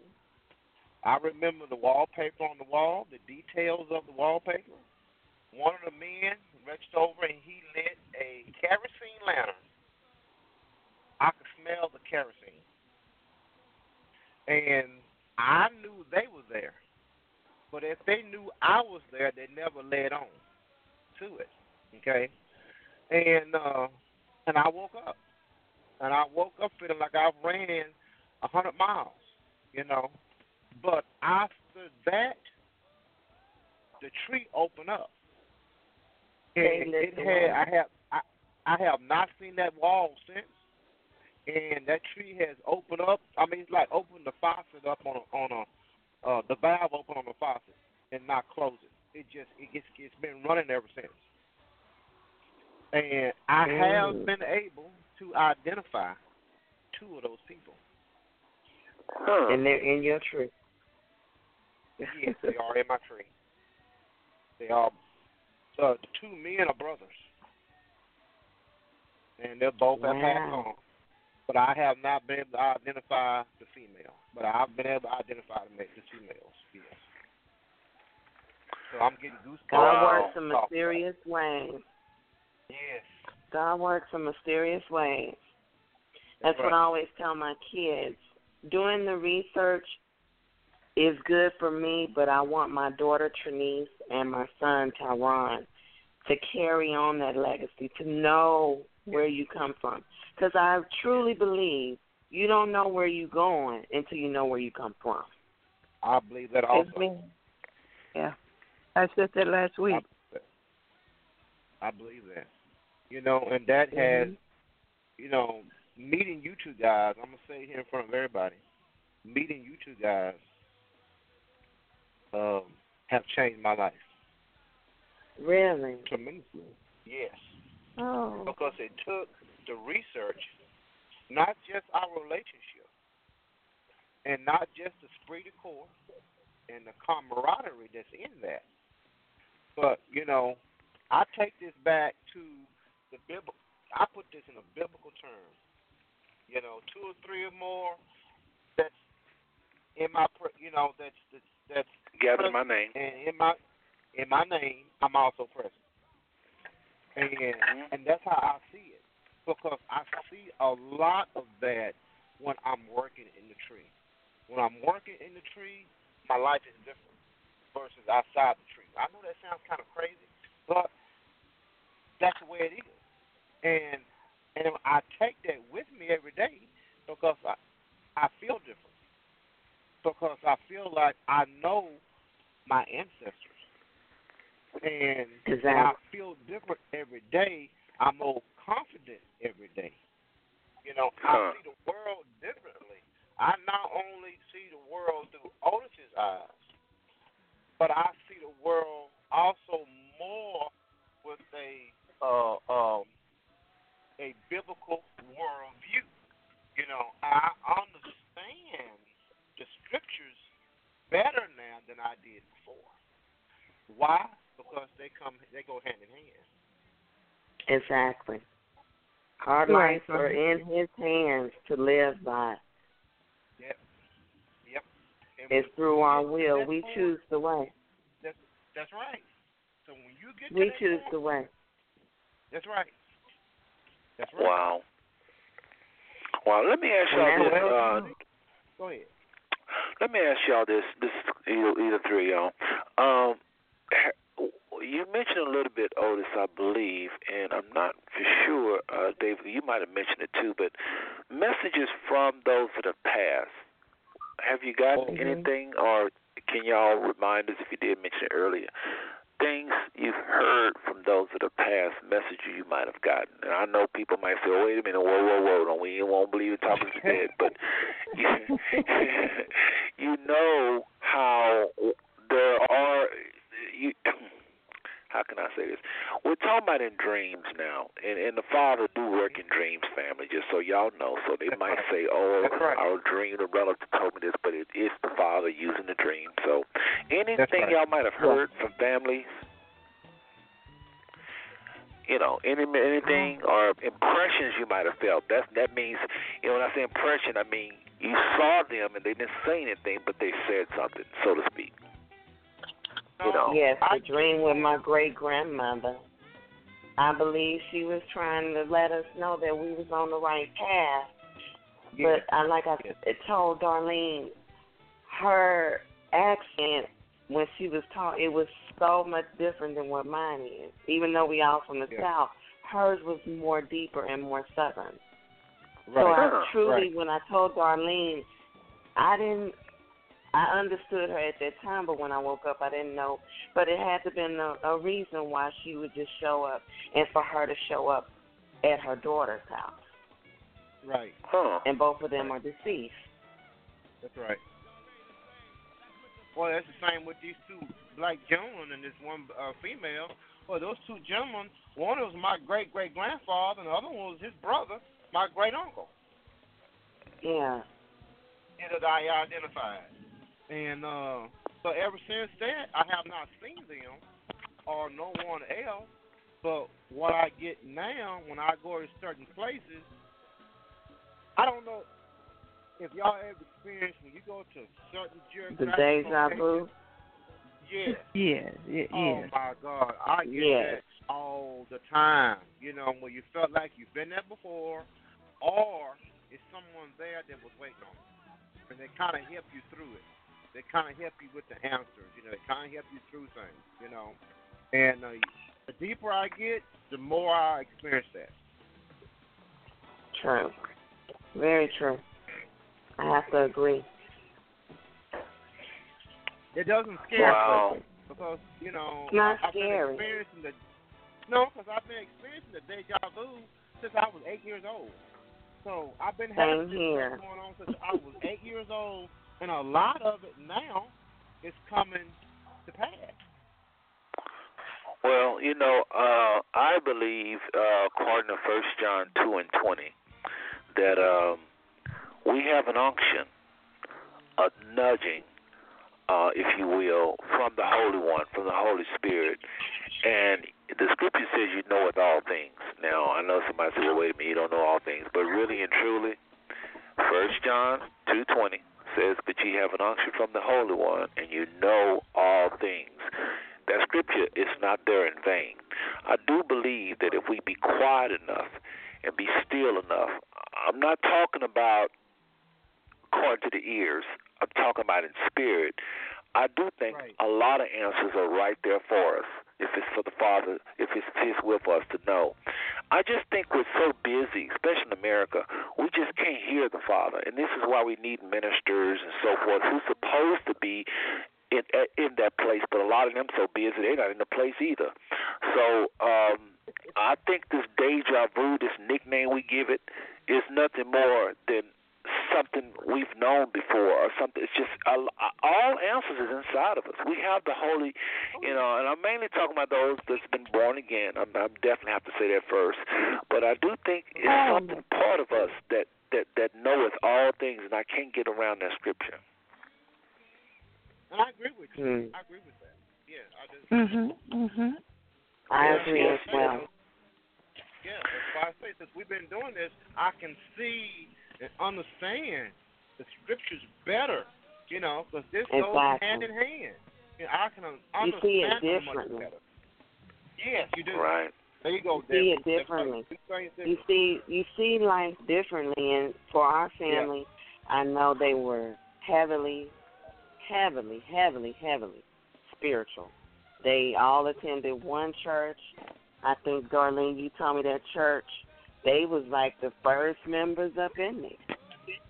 You mm-hmm. know, so it's a a spirituality that I must say that all of them passed down. I can hear. I have to ask a cousin, but it just seems it's a song. Lord lift me up where we belong. Every time I hear that song, I think of my great aunt, Aunt Laura May. I remember her listening to that song. It still gives me chills to this day, but I love that song. I love that song. And it's just the spirituality of being around them. And it definitely was a good thing, and it definitely played a great factor in my life. Yeah. Wow. Wow. Well, I must say, I must say, and uh, Darlene, you're a little quiet, but I guess it's good you let them just talk, get that out. Uh, but um, don't we want to hear from you as well? I know you got a lot more to say, Darlene. Darlene has been educating us all along for the last 40 weeks about different things she's finding. So I guess she's just letting y'all have y'all turn. But let me just say this, uh, family, Douglas Canady family, what these the guest is talking about tonight is very, very important. So important. And uh, maybe you, again, you might not buy into. I mean, I've heard people say crazy stuff like, "Well, why are we digging all this up? You know, it's just a bunch of people that Right, didn't have much right. money, they didn't have fame, they didn't have really power, they were slaves and they was cotton pickers. Why y'all want to pull all it up?" I had somebody actually say something stupid like that. You know, like we forget that whites was picking cotton too, some of them, and uh, a lot of their history is wrapped up in ours, and they may be proud Irish, whatever now, but they was back there doing the same thing. This was a, a, ag, agra, help, me, help me out with the word uh, uh, agriculture culture. What is it? Agra, ag, agrarian culture. Help me out, y'all. Yeah. These big Yeah. words. Uh, agrarian. Ag- Yeah, y'all know what I'm saying. But back right. then, everybody had farms. Everybody had irrigation- mules. Say it again. The irrigation, they were the irrigation of the land, watering and pulling and everything else. No, I wasn't talking of irrigation. I was just talking about the whole. It's just a word for meaning uh, agriculture, people that of the agriculture. But they were the same as us. Is all I'm trying to say. Uh, they were like us. If people had mules, they had donkeys. They worked the land. It wasn't no corporations and tall skyscrapers. People was working the land. That was it. So you know, our people should hold their head up proud, especially family, if they happens to be here in the United States as slaves, according to prophecy, being of the the the uh, chosen, uh, the one of the lost tribes of Israel. There's no reason the world to hold their head down. They God's elect.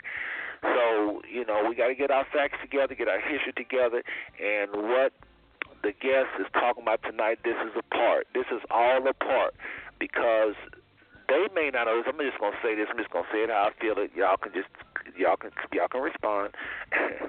but Otis, Darlene, and David, I'm telling y'all right now, if you keep researching, sooner or later you're gonna find yourself in Jerusalem.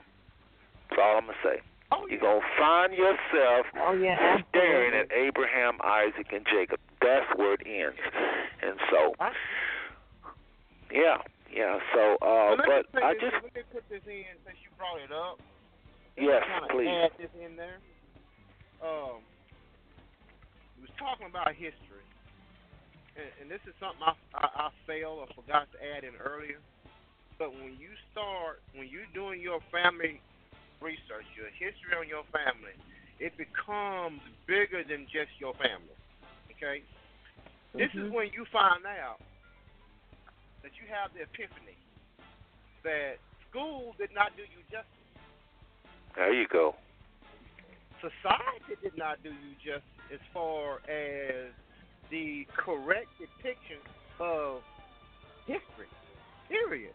Exactly. You find out you find out that history is not personally, spiritually, historically family, culturally, you find out that it's not what the history books say it is. You find something completely different. Completely Totally different. different. And, and this is going and using several thousand different resources, not just one or two or three resources. This is a couple hundred thousand, couple hundred and a couple thousand different resources that you're using. That's that's saying something completely different from what you learned in organized history class in school. I'm so glad So, you're saying I- that. I say that to say this. Do not go and hey, what history you learn in school, that's great. That's just enough to get you started. But now put that to the side. Put that to the side. And do your own thing, your own research, and you'll find out the history that you put to the side is not exactly honest. That's all I'm gonna say on that one. It's not exactly honest. You're gonna do your research, your own research. They found this to be Oh. online. Yeah. Three You gonna social teachers in D.C. was fired for teaching Black history lessons. Yeah, I remember that. history. And I I guess remember that. in You know, and blacks have more in history than what the No, book. no, no, no. It's been a year ago. Exactly. I'm looking at it now. A year ago, they fired three. Are you there? Yeah, we Hello? here. We here. We hear I hear some talking, but go ahead.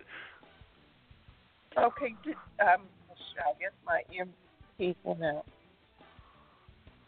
But yeah, a year ago they fired three. There you go. Go ahead. Go ahead, David. Go ahead, Darlene. That's Darlene. Oh, Darlene, go ahead. Okay, I, I was reading this where I'm not sure what all you all heard, but three social study teachers in Washington D.C. were fired for teaching Black history lessons, the real Black history lessons. Mm-hmm. Yeah. You know, Because we have to attest to that. identify, you know, that we come from a strong united front through family that worked hard, and although the times were hard after slavery, they made it out, and each and every one of them saved their money. They had their own houses. They had their own farm. They did Yeah. their own thing on their own. But the problem they had though after that during Reconstruction that there was Mhm. no market for them. No. You know, there No. was no market for them. So that's where you get the sharecropper thing in. You know, they they had to go back over to the old boy over there, work a deal out with him, And work for 'em. so they can make some money. That's right. And that's the problem today with Black America. We really don't have a market like the other side. You know. No. Well, l- let me ask you something, if I may, uh, kind of switch gears just a little bit here. You're talking about history. We was talking about the lineage, and, and y'all hit that really good. Uh, y'all did a very good job with that, and you're not done, I'm sure. But I just want you to know, so far this show has been done, been very interesting. Anybody listening, we have not lost one phone line, one person have hung up since earlier. We've had more call people to call, but nobody has hung up. And I want to just since I'm on that, I might as well just remind everybody if you clicked on the link, if the way you listen to this show is you clicked on the link, you got 90 seconds to call the phone line as you will be disconnected. In other words, if you listen to the show by clicking on a link and not by calling a phone number, you'll be disconnected in about one minute. Here's what you got to do. You got to call this phone number, okay? Write this down, family. Get a pen, get a pen, get a pen, get a pen, get a pen. It's 914 205 5590. It's on the show information there on both Ed and Isabel page as well as uh, the emails and texts I sent out. Again, 914-205-5590. You better call it now. You will be disconnected, okay? And those of you on the phone lines, y'all know the rule. Do not hang up. Do not hang up as you will not be able to call back after 10 o'clock. We only contract to 10. We get a grace period of an hour every single show, and that's what we're going to be on in the next starting now. So, um, anyway, go ahead. Go right ahead. I just just had to get that in there. But what I was, I know I was, I'm the one that was got a question, and that is to you, Otis. and uh, that is, y'all been talking about the family. Now you're getting into the history. Otis, I don't know how much you can get into the whole. Um, you know, and I want y'all to jump in with military. I kind of want to mix it up really with military and the whole masonry thing. Now I know there's a lot of secrets and a lot of things. I'm not going to put you on the spot. I know some things you cannot share. I understand that. But what in history can you share where it relates to the rise of the black man? And hold on, folks, hold on, hold on, hold on. It, this thing does that. It has nothing to do with me. Blog Talk, anybody listening to the show, any length of time, know it happens. It just happens. Strength. We are so lucky to hold have on, him hold here. on one second. Please welcome to the stage hold the on, fabulous hold on. Trevor. No- this this thing is going crazy. But anyway, so the question is, uh, uh, Otis, with regards to masonry and history, I've heard a lot of talk about masons. The whole secrets is the is is I don't know what all you can say now, but I've been told that most Masonic lodges is in Europe and in America, pretty much in where whites are. And that is the truth. I've researched. I got a book right under my knee right now. It's about 500 pages, and it's got all these Masonic lodges and secret societies, and most of them is in Europe and the United States. Question to you is why is that? That's number one. Number two, why come they're not in Africa? Africa is almost they have them, but it's very, very, very, very few. Almost none. As a matter would say none compared to Europe and the United States. So it's almost like the big elephant in the room. Why is there secrets? What secrets are they holding? And I've heard lots of people like Farrakhan and very, uh, various, many other people, many, many other people say that the secrets have to do with holding down black history, black accomplishment. The the the the, the whole the, the whole thing with the, the with the uh the, the temple it's all any kind of masonry you get into. Sooner or later, they're gonna start talking about the, the building and the temple, Solomon's temple. So I don't know how much you can go into it, man. It's probably gonna be about a two-minute conversation. But help me out here, brother. What, what is this? Is fact or fiction? Fact or fiction? Um, to answer your first question, uh, I cannot answer that. Uh, it's not that I don't want to answer it. I do not know the answer to that. Uh, I haven't. I have never heard it, you know, specifically like that. Uh, I've been a Mason since 1984, and I've heard a lot of stuff. I've heard a lot of bad stuff. I've heard stuff that people say that it was, that it's not, you know.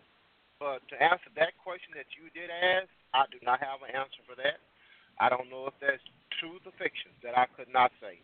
Uh, why there are no or why there are very small amount of Masonic lodges in Africa, uh, I cannot answer that except for uh, you petition the Grand Lodge, you know, and that's what it takes.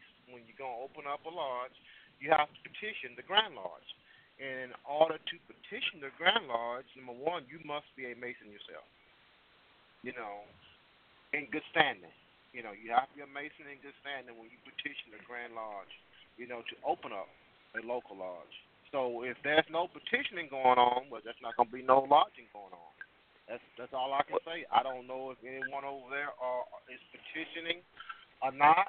Uh, I know I've been all over the world three or four different times, and just about everywhere I've gone, uh, I've been challenged methodically by someone who cannot talk my language. The only language we could talk was Masonic. You know, so uh, I'm, I guess I'm saying everywhere I've gone in the world, uh, I've been able to uh, practice Freemasonry anywhere in the world, whether there was a lodge there or not, or a grand lodge there or not. Well, let me ask you a question. Have you two questions? You've been to Africa, number one. Yes, sir. What parts? May I ask? This, this is it, it was northern Africa. We're talking about Egypt. Oh, okay, yeah. Well, that's that's a little different. I mean, that's 100 percent Africa, but it's not that Egypt and ancient Egypt. Yeah, see, everybody forget Egypt is in Africa. You know, Big time. Everybody forget that. You know, well, I know it's not Ethiopia. You You know, I understand that. I know it's, it's a difference that, but it, it is still in Africa now. I haven't been down to South Africa or the middle part of Africa. I've been up more on the northern end. You know. Okay. Well, And okay. Here's the second. Okay. I, well, no. Go ahead. Go ahead. Go ahead. I'm sorry. I just I got just jumping here, looking at the clock. But go ahead. I want you to tell us where No, you've been. You say you've been northern. I've been northern, and I've been challenged on the northern end. When you say challenge, what do you mean? Uh, uh, that's when someone who suspects you as being a Mason, and there are certain signs that we can display. It's like a silent language. No one has to say anything. It's just a sign here. Now, now you're not talking about the fingers, the uh, bot. What is it, bot? Uh, I can't think. You know what I'm talking about, right? The uh, Illuminati sign, are you? about. Well, you know, Illuminati, that's a whole different world. Okay, whole I understand, but you know the sign I'm talking about. You know, the, you know the sign where the Parliament sign, the old Parliament sign with the hand, the where you hold up the two ending fingers and you're holding down the two middle fingers. You- You're not talking about that sign, are you? I know. I'm not gonna ask you what the sign is. I'm just saying. Yeah, you no, know. that's not what we're talking about. No, we're talking about is something that would not be obvious. If you did that, that's gonna be obvious to someone standing by. Gonna say, "What in the heck is going on with that?" You know. Okay, I got you. So Yeah, I've been trying to tell folks. more subtle. They're more subtle. They are movements that the average person make every day. We just do just a slight bit different, and only another Mason will recognize that. Okay, so when they challenge you, what do they do? Uh, well, you have a choice. If they're gonna throw the sign, you have a choice: to ignore them or to answer them. And if you ignore them, they're gonna assume that you don't know what they're talking about, so they're gonna think you're not a Mason. But if you answer the challenge, then he'll up the ante, or have the option of up to the ante, and he can up the he can go up to another sign, and then you answer with another sign, and then you can go from there to something more verbal. And Well, let and, me ask you this. That, hmm Let me ask you this, because it's gonna be on the same question. Uh, when he, what make you throw the initial sign? I mean, you at the mall, or you at? What make you throw a sign in the first place? Because there's billions of people around you. Why would you throw a masonry sign up? You do it at the airport. You do it around certain elite people. You, what make you even throw it up in the? Whoever goes first, what make you throw up the sign? Usually, you would do that if you were in distress, like if you need help or an emergency, you know, or you don't broke down on the side of the road because you had a flat, or something like something along those lines. Usually, that's when it's used. Usually, that's when it's used. But uh, on a personal note, uh, I got challenged. Uh, I was standing a certain way that I didn't realize I was standing, and that's how I got challenged. And when he challenged me, I said, "What the heck's going on here?" Then when I look at my body posture, I said, "Oh, okay, my bad." You know, so I went on ahead and answered the challenge. Well, let me ask you this, and I'm, I'm sure a lot of people is listening now, even more. I mean, all this is good. Y'all done done a very good job on the show. So, ladies, don't let us bore you. Then y'all jump in with the question as well. But this is very interesting. So let me ask you this: What's the purpose of it? What's the benefit of it? I mean, you mentioned flat on the side of the road. I'm sure that is not the only benefit. What What's the real benefit with somebody wanting to be a mason? What What's the benefit? The big benefit. I did this mainly, Seth, because Well, the the benefit there is for those. I'm gonna put it out there, or for those men uh, who really, and this is my take on it, who really grew up without a male figure. Other words, they don't know what manhood is. And in my opinion, there's only one manhood, and that's biblical manhood. That's it. Exactly. Well, when you come into the Masonic order, that's hand in hand. A lot of people don't know that. and a lot of people don't Mhm. believe that. But it is They true. say y'all. It's true. You know, the Masonic order and and and uh, the Bible, they go hand in hand because you cannot be in it if you if you are not. Let's put it like that. You know. So for those young men who's not in the Word, who's not in the church, this is a way. This is a tool that I use when I need to to bring him into the Word. You know, it's like you, you follow what I'm saying. You know, No, and really, you actually kind of lost me. Let me tell you why you lost okay. me. You I'm can, you can help find me because you're speaking Bible and you're speaking following Christ, but we're talking about a Masonic order that's European in statute and uh, three times a place three times bigger in America is not even invited in the club. So help me out. Well, I ain't gonna dig real deep off into it, but I will say, you know, that the background of it is biblical. As far as I'm gonna go on, Oh, yeah. I go any further, Oh, I'm yeah. gonna get in trouble. Okay, so I understand. Uh, I'm gonna leave it. I'm gonna leave Yeah, that we back at alone. the- I'm put that out there. Hey, hey, Otis, we back at the top. We back at Solomon's Temple. I know exactly where you're going with that, though. And I'm not Mason, folks, just so y'all know. Maybe I should be. I don't know, but I'm not, just so y'all know. Well, that was pretty interesting. Pretty interesting. And I think people can see. I think there's level, there's levels of masonry. I heard that the people that laid out Washington D.C. was Masons. Uh, people that wrote your Constitution family, 34 of them was bona fide Masons. Am I correct on that? Was it 34 Otis? 34 of the uh, signers of the Constitution, your Constitution, the formation of the United States was Masonry. Okay, Yeah, George Washington, big time Mason. Lots of lots of Masons in this country today, and Well, especially can I, back well, can I can I add to that though? To help out Go a right ahead. That's how business got done back in the day. Because of the esprit de corps of it. What is that? What is that? We had well, esprit de corps is a spirit. Now, David can know what I'm talking about 'cause that's an army term. Esprit de corps. That's a spirit that you embody with a group of people, and you have one. Spell that mission. for me. Spell that for me. Spell that.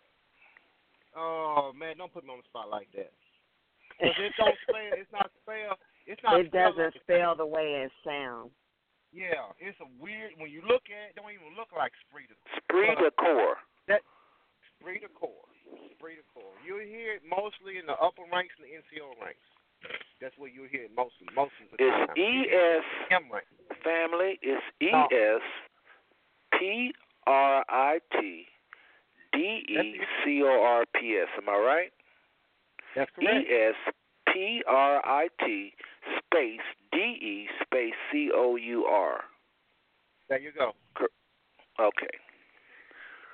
And Enthusiasm, so back, feeling of loyalty, enthusiasm, feeling of loyalty, and devotion to a group among people who are members of the group. Thank y'all for the little education. That's right. And that's what those guys connection. said. That's what those men A did. very special connection. Yes, that's right. You don't. You know what the guy on the right hand or gal on the right hand or your left gonna do before you do it. You don't have to ask them because you have the same mission. You have the same thought process. You don't have to think about it. It's muscle memory. It just happens, and that's how wow. it gets done. See, that's how it gets done. And if you remember, all those guys from the early government that was signers of the Declaration of Independence, they fought together. Most of them fought together. Not all of them. Not all of them were soldiers. But the ones who were soldiers, they fought together. So they understood esprit de corps. And so by Well- bringing that into the, the Masonic Lodge, they used the de corps of the Masonic Lodge to get the work done. It's same in Texas government. Texas government was the very same way. When the state of Texas got started, when it was a country, when it was a commonwealth before it became a state, same way. Same difference. All those guys were Masons.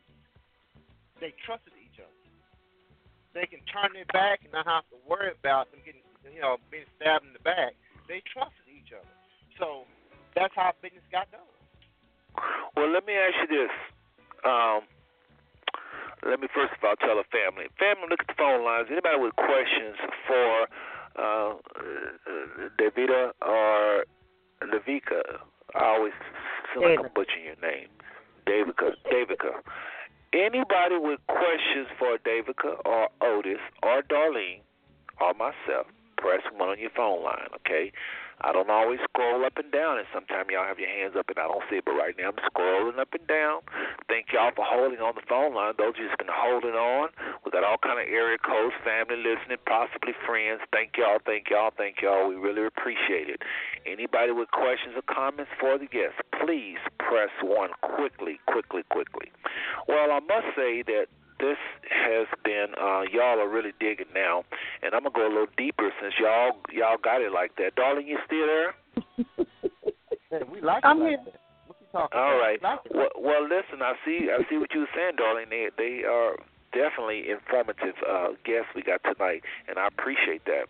Uh got a question for y'all. Last time well, we did a show in the past about military and I was very I'm sure the family would all agree that their cousin Seth is not one that's really down with the military. Uh, however, I recognize that Israel had a military. God, you know, Israel chose a king. God said, I'll be your king, I'll be your king. And they said no. So having a king meant a military. So the father wasn't his first choice. But because Israel wanted this king so bad, he went in and gave him a king, and they ended up getting the military, and they ended up fighting and bloodshed all day long. But that wasn't his original choice. So have no problem with a defense mechanism, owning a gun, owning something protect your family. And yes, I have no problem with the military. However, I was telling the family last show that we got this thing where we, and I just wanted y'all's quick opinion on this. We won't have to hit it too hard. We'll have to hit it too hard because there's other things to talk about with regards to the military. And uh, David, I really want to hear your opinion on this as well because you're a female. I'm putting you on the spot. But I was saying, why is it our first option when we as a people uh, have disgruntled or, or uh, disobedient young people, uh, lethargic young people, discouraged young people? Um, why do we say to them, uh, go to the military, go to the military, you know? And I was just saying I have been doing research for many years and have found out that while I respect the Otis DuValls of the world and the Davikas uh, of the world who, who go out there and sacrifice their life for freedom for a nation, that is where I lift my hat. The having a military, I respect that. What I don't respect and what I vehemently stand against and still stand against at this very second is what our military is doing all across the waters. You know, y'all are familiar with the term imperialism. Imperialism, where a nation is constantly on the conquest. We are running out of oil. Well, we're not. We have oil, but we don't want to use our oil. We want to use other oil because you, we know what happens if we use our oil, it's going to run out. And we have to have that oil because everything you look at around your house right now is oil based. It's not just cars, even the shirts we wear, and the dresses and the shoes, because it's a machine that produces mass production is oil, oil all day long, and everything is mass produ- produced. So we got to have oil. That means going to make up phony reasons of being Iran and Iraq and lying, talking about they blow down the tower. We need all these lies to go and be imperialists. And our boys and girls, like yourselves, are being sacrificed at the altar of this one world government going out. And I'm going there, yes, I am. And I want to know what y'all have to say because a lot of people are committing suicides in the Army, in our Air Force, and they don't want to talk about it. Nobody want to talk about that, but they, it's because they're discovering what I'm saying right now while they're sitting up holding a gun. They realize, what in the hell am I doing? Who am I helping? I got to give an account when I die and stand before God. So, yes, put a little heat under y'all right now. And I want to know because y'all are not like most uh, uh, uh, people that've been in the military. I think y'all are a little brighter. So I want to ask y'all that question. What do you have to say to those people like myself that say to my son and my daughter, no, that should be your last option? Because of what the United States is doing. If they was going around promoting peace like they say, yeah, Go right ahead. Be a part of it. God is going to bless you. Bring peace to Zimbabwe. Bring peace to South America. But if they're exploiting and going around and making third world countries and crippling nations, hell no, you're not going to the military. That's what I say. So what do you have to say to people like me?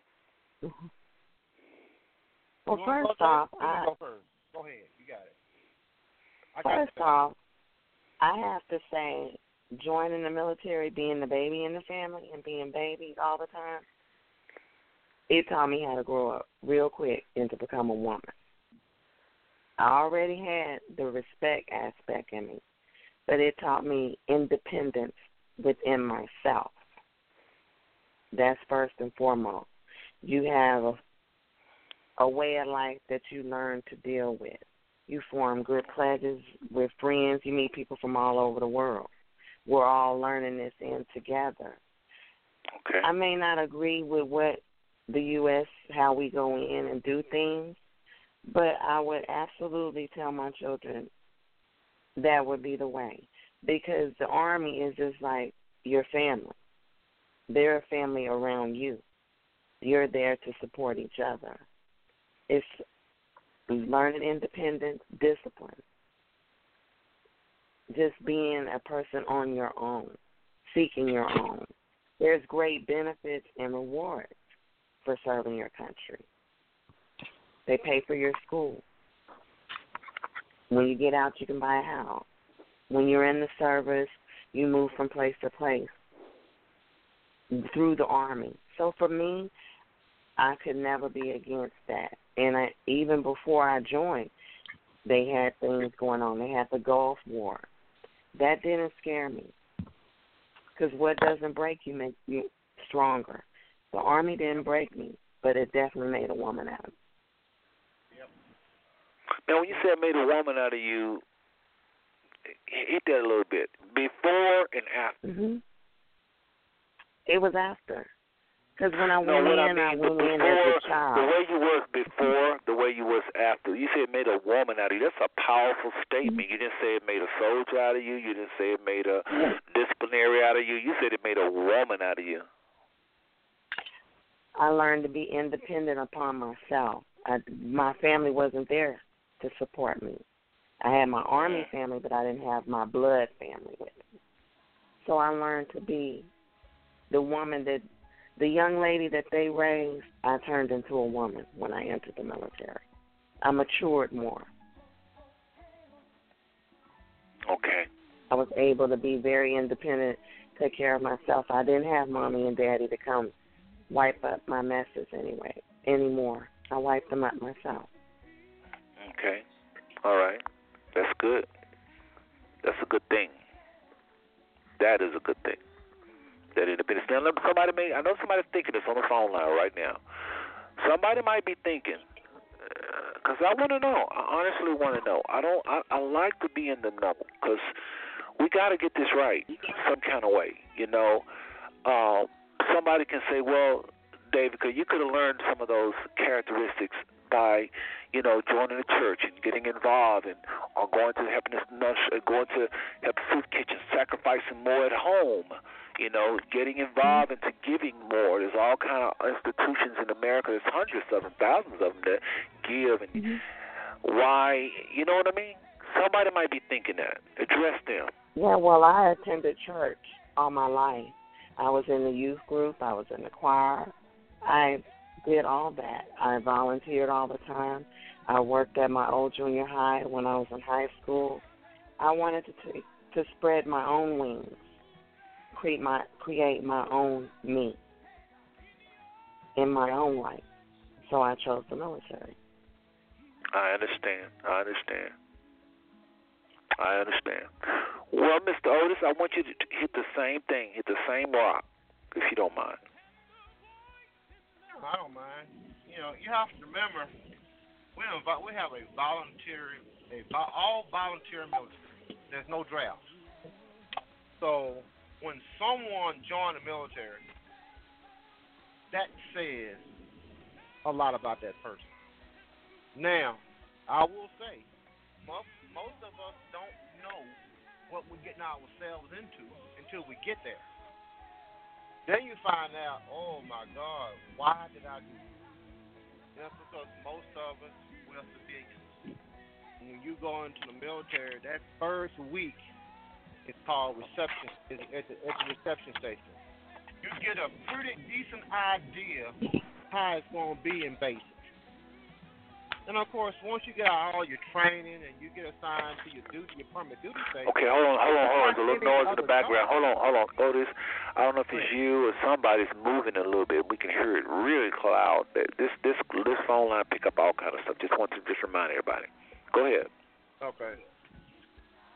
But I always equated the military just like any other job. The only Exactly. difference is you working directly for the government, and the part of the government you're working for is the Department of the Army.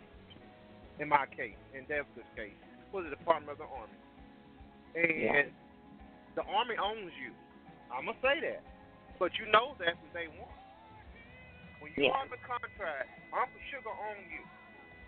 Okay, but you know that. But guess what?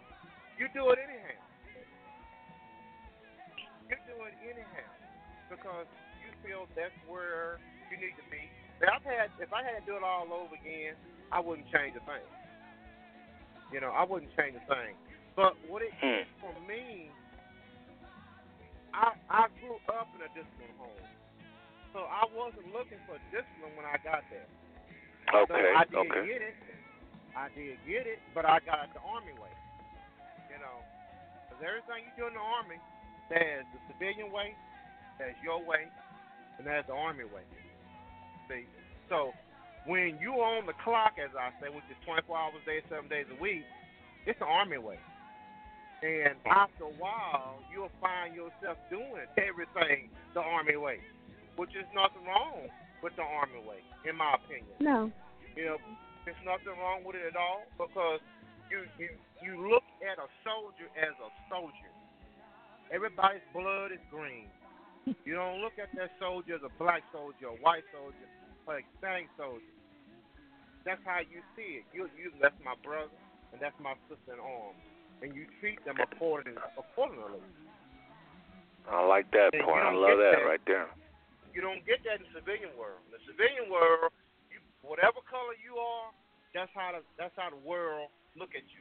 Gonna The treat army you. world, Mhm. that's right. You green. We're all the same. You, you are you. We everybody the same. You know, and that's what you will find all the way up through the ranks through your whole career. You know, and I was in combat arms, so I was gone a lot. I wasn't home a lot. Nine months, ten months out of a year, I was gone somewhere in the world doing something that I couldn't talk to nobody about.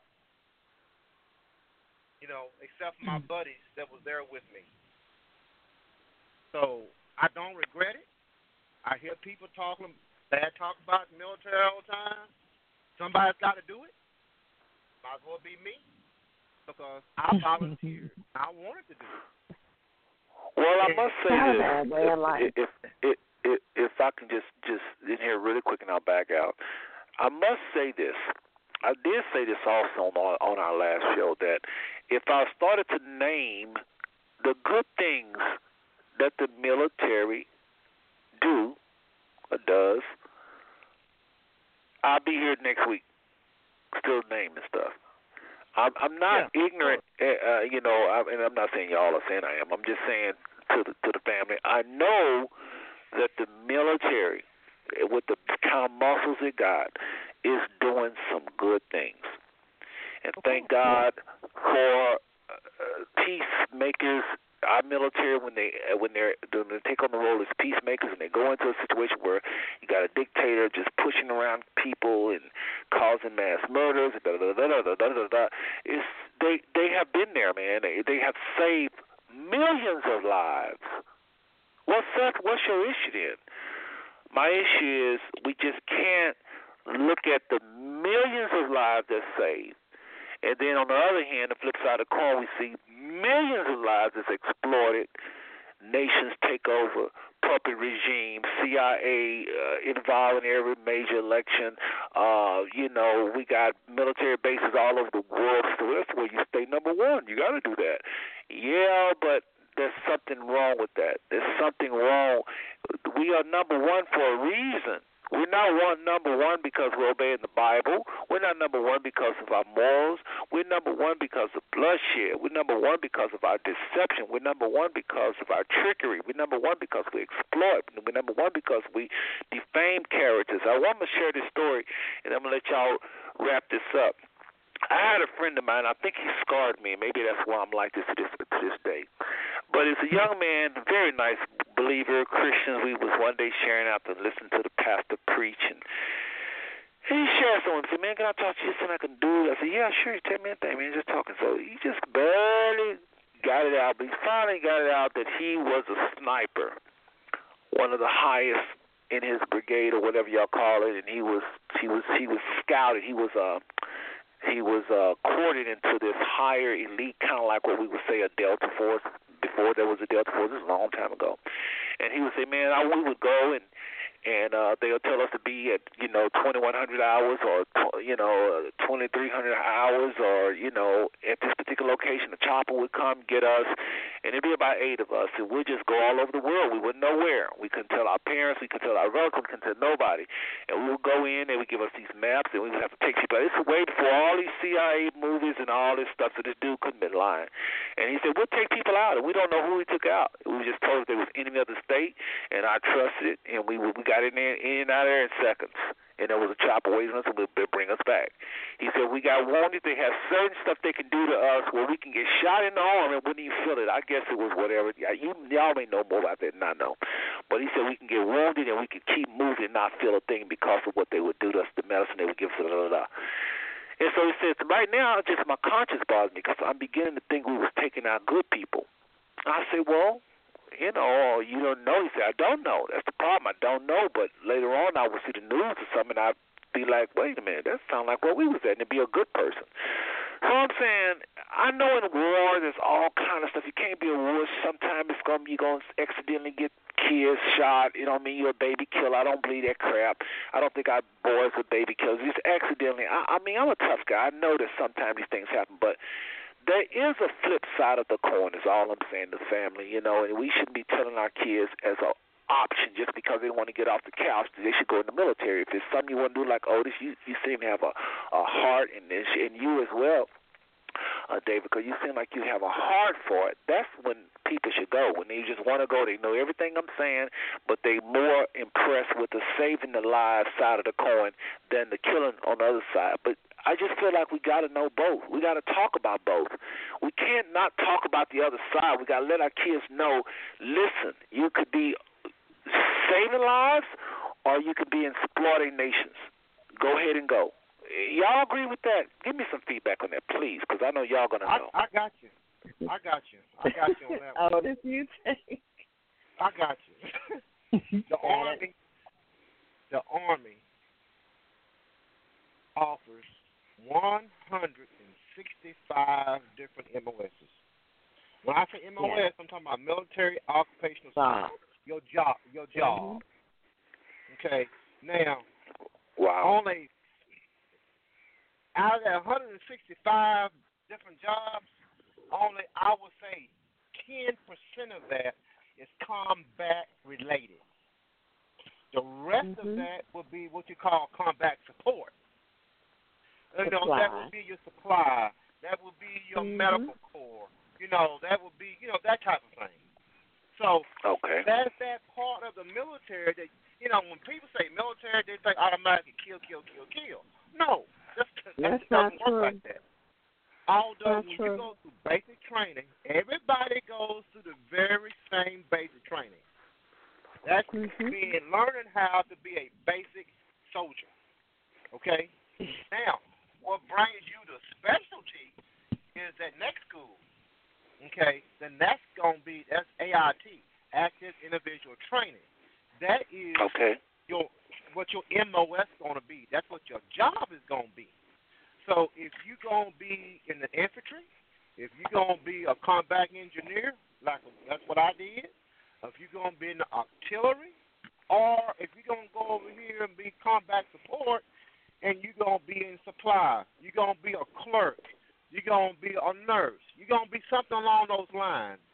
You have those options according to your ASVAB score. That's Your good stuff. asset score is what determines what MOS What you're gonna gonna do? hmm See, so you're gonna be a helicopter pilot or whatever. You know, that score is gonna determine your options. Okay. That's true. And my Because I was score in was supply. 100 was 110. So I had an option of a whole lot of stuff. I still chose combat engineer, which is part of the infantry. That's where I wanted to be. I wanted to be with the blood and guts, and that's what I did for 26 years. That's what I wanted to be. But everybody don't want to be there, so that's why you have uh, the options. of You have your options. Because I Let me had my Go ahead. choice and I chose to be a fueler. So we would be all call the way in the back. A fueler. A fueler. Seven seven Okay. Fox. That's right. wow. Wow. And so, you know, as a soldier, you, you know, and, and, you know, I have people ask me all the time about the politics of it. I say, hey, I'm not a politician. I'm a soldier. I take orders. I take understand. orders. Now, I have, like I say, I've been to combat zone four times. Okay, and that's where the rubber meets the road. That's where your conscious even becomes more conscious because you know where you are and you know a mistake you make can cost lives. Okay? So I would have orders come to me and you know, you've heard people say, Well you cannot refuse an order. yes you can as long as you're right. And you better be right. You know, as long as you refuse an order and it's on the grounds of uh, immoral or illegal, you good. You know, and I've had to do it a couple times. Cause hey, sir, this is not right. This is going to do just the opposite of what you want to do, and let's look at something different. So we'll do something different. But I'm also going to say this: at those four combat tours, we had to go which is part of my job, and confront the enemy face to face, or however the case would be. One, two days, you might be out there taking the enemy out completely. And then you come back another two days after that, you over at a school handing out erasers and paper. Of course, the media is not going to ever tell you, tell the American public about that. We did, that's called, um, uh, uh, I cannot remember what that's called now. We call it winning the hearts and minds of the country. That was the big deal of it. But in Iraq, we have two or three days of combat missions, and then we have another two days of just going into the villages. Because you got to remember, in that country, little girls wasn't allowed to go to school. Only little boys can go to school. Okay? So what we go in, we will go in and open up a school for girls. Right. And we will open that school up and we will bring in, we will have Americans shipping in paper, pencil, books from the United States over to us.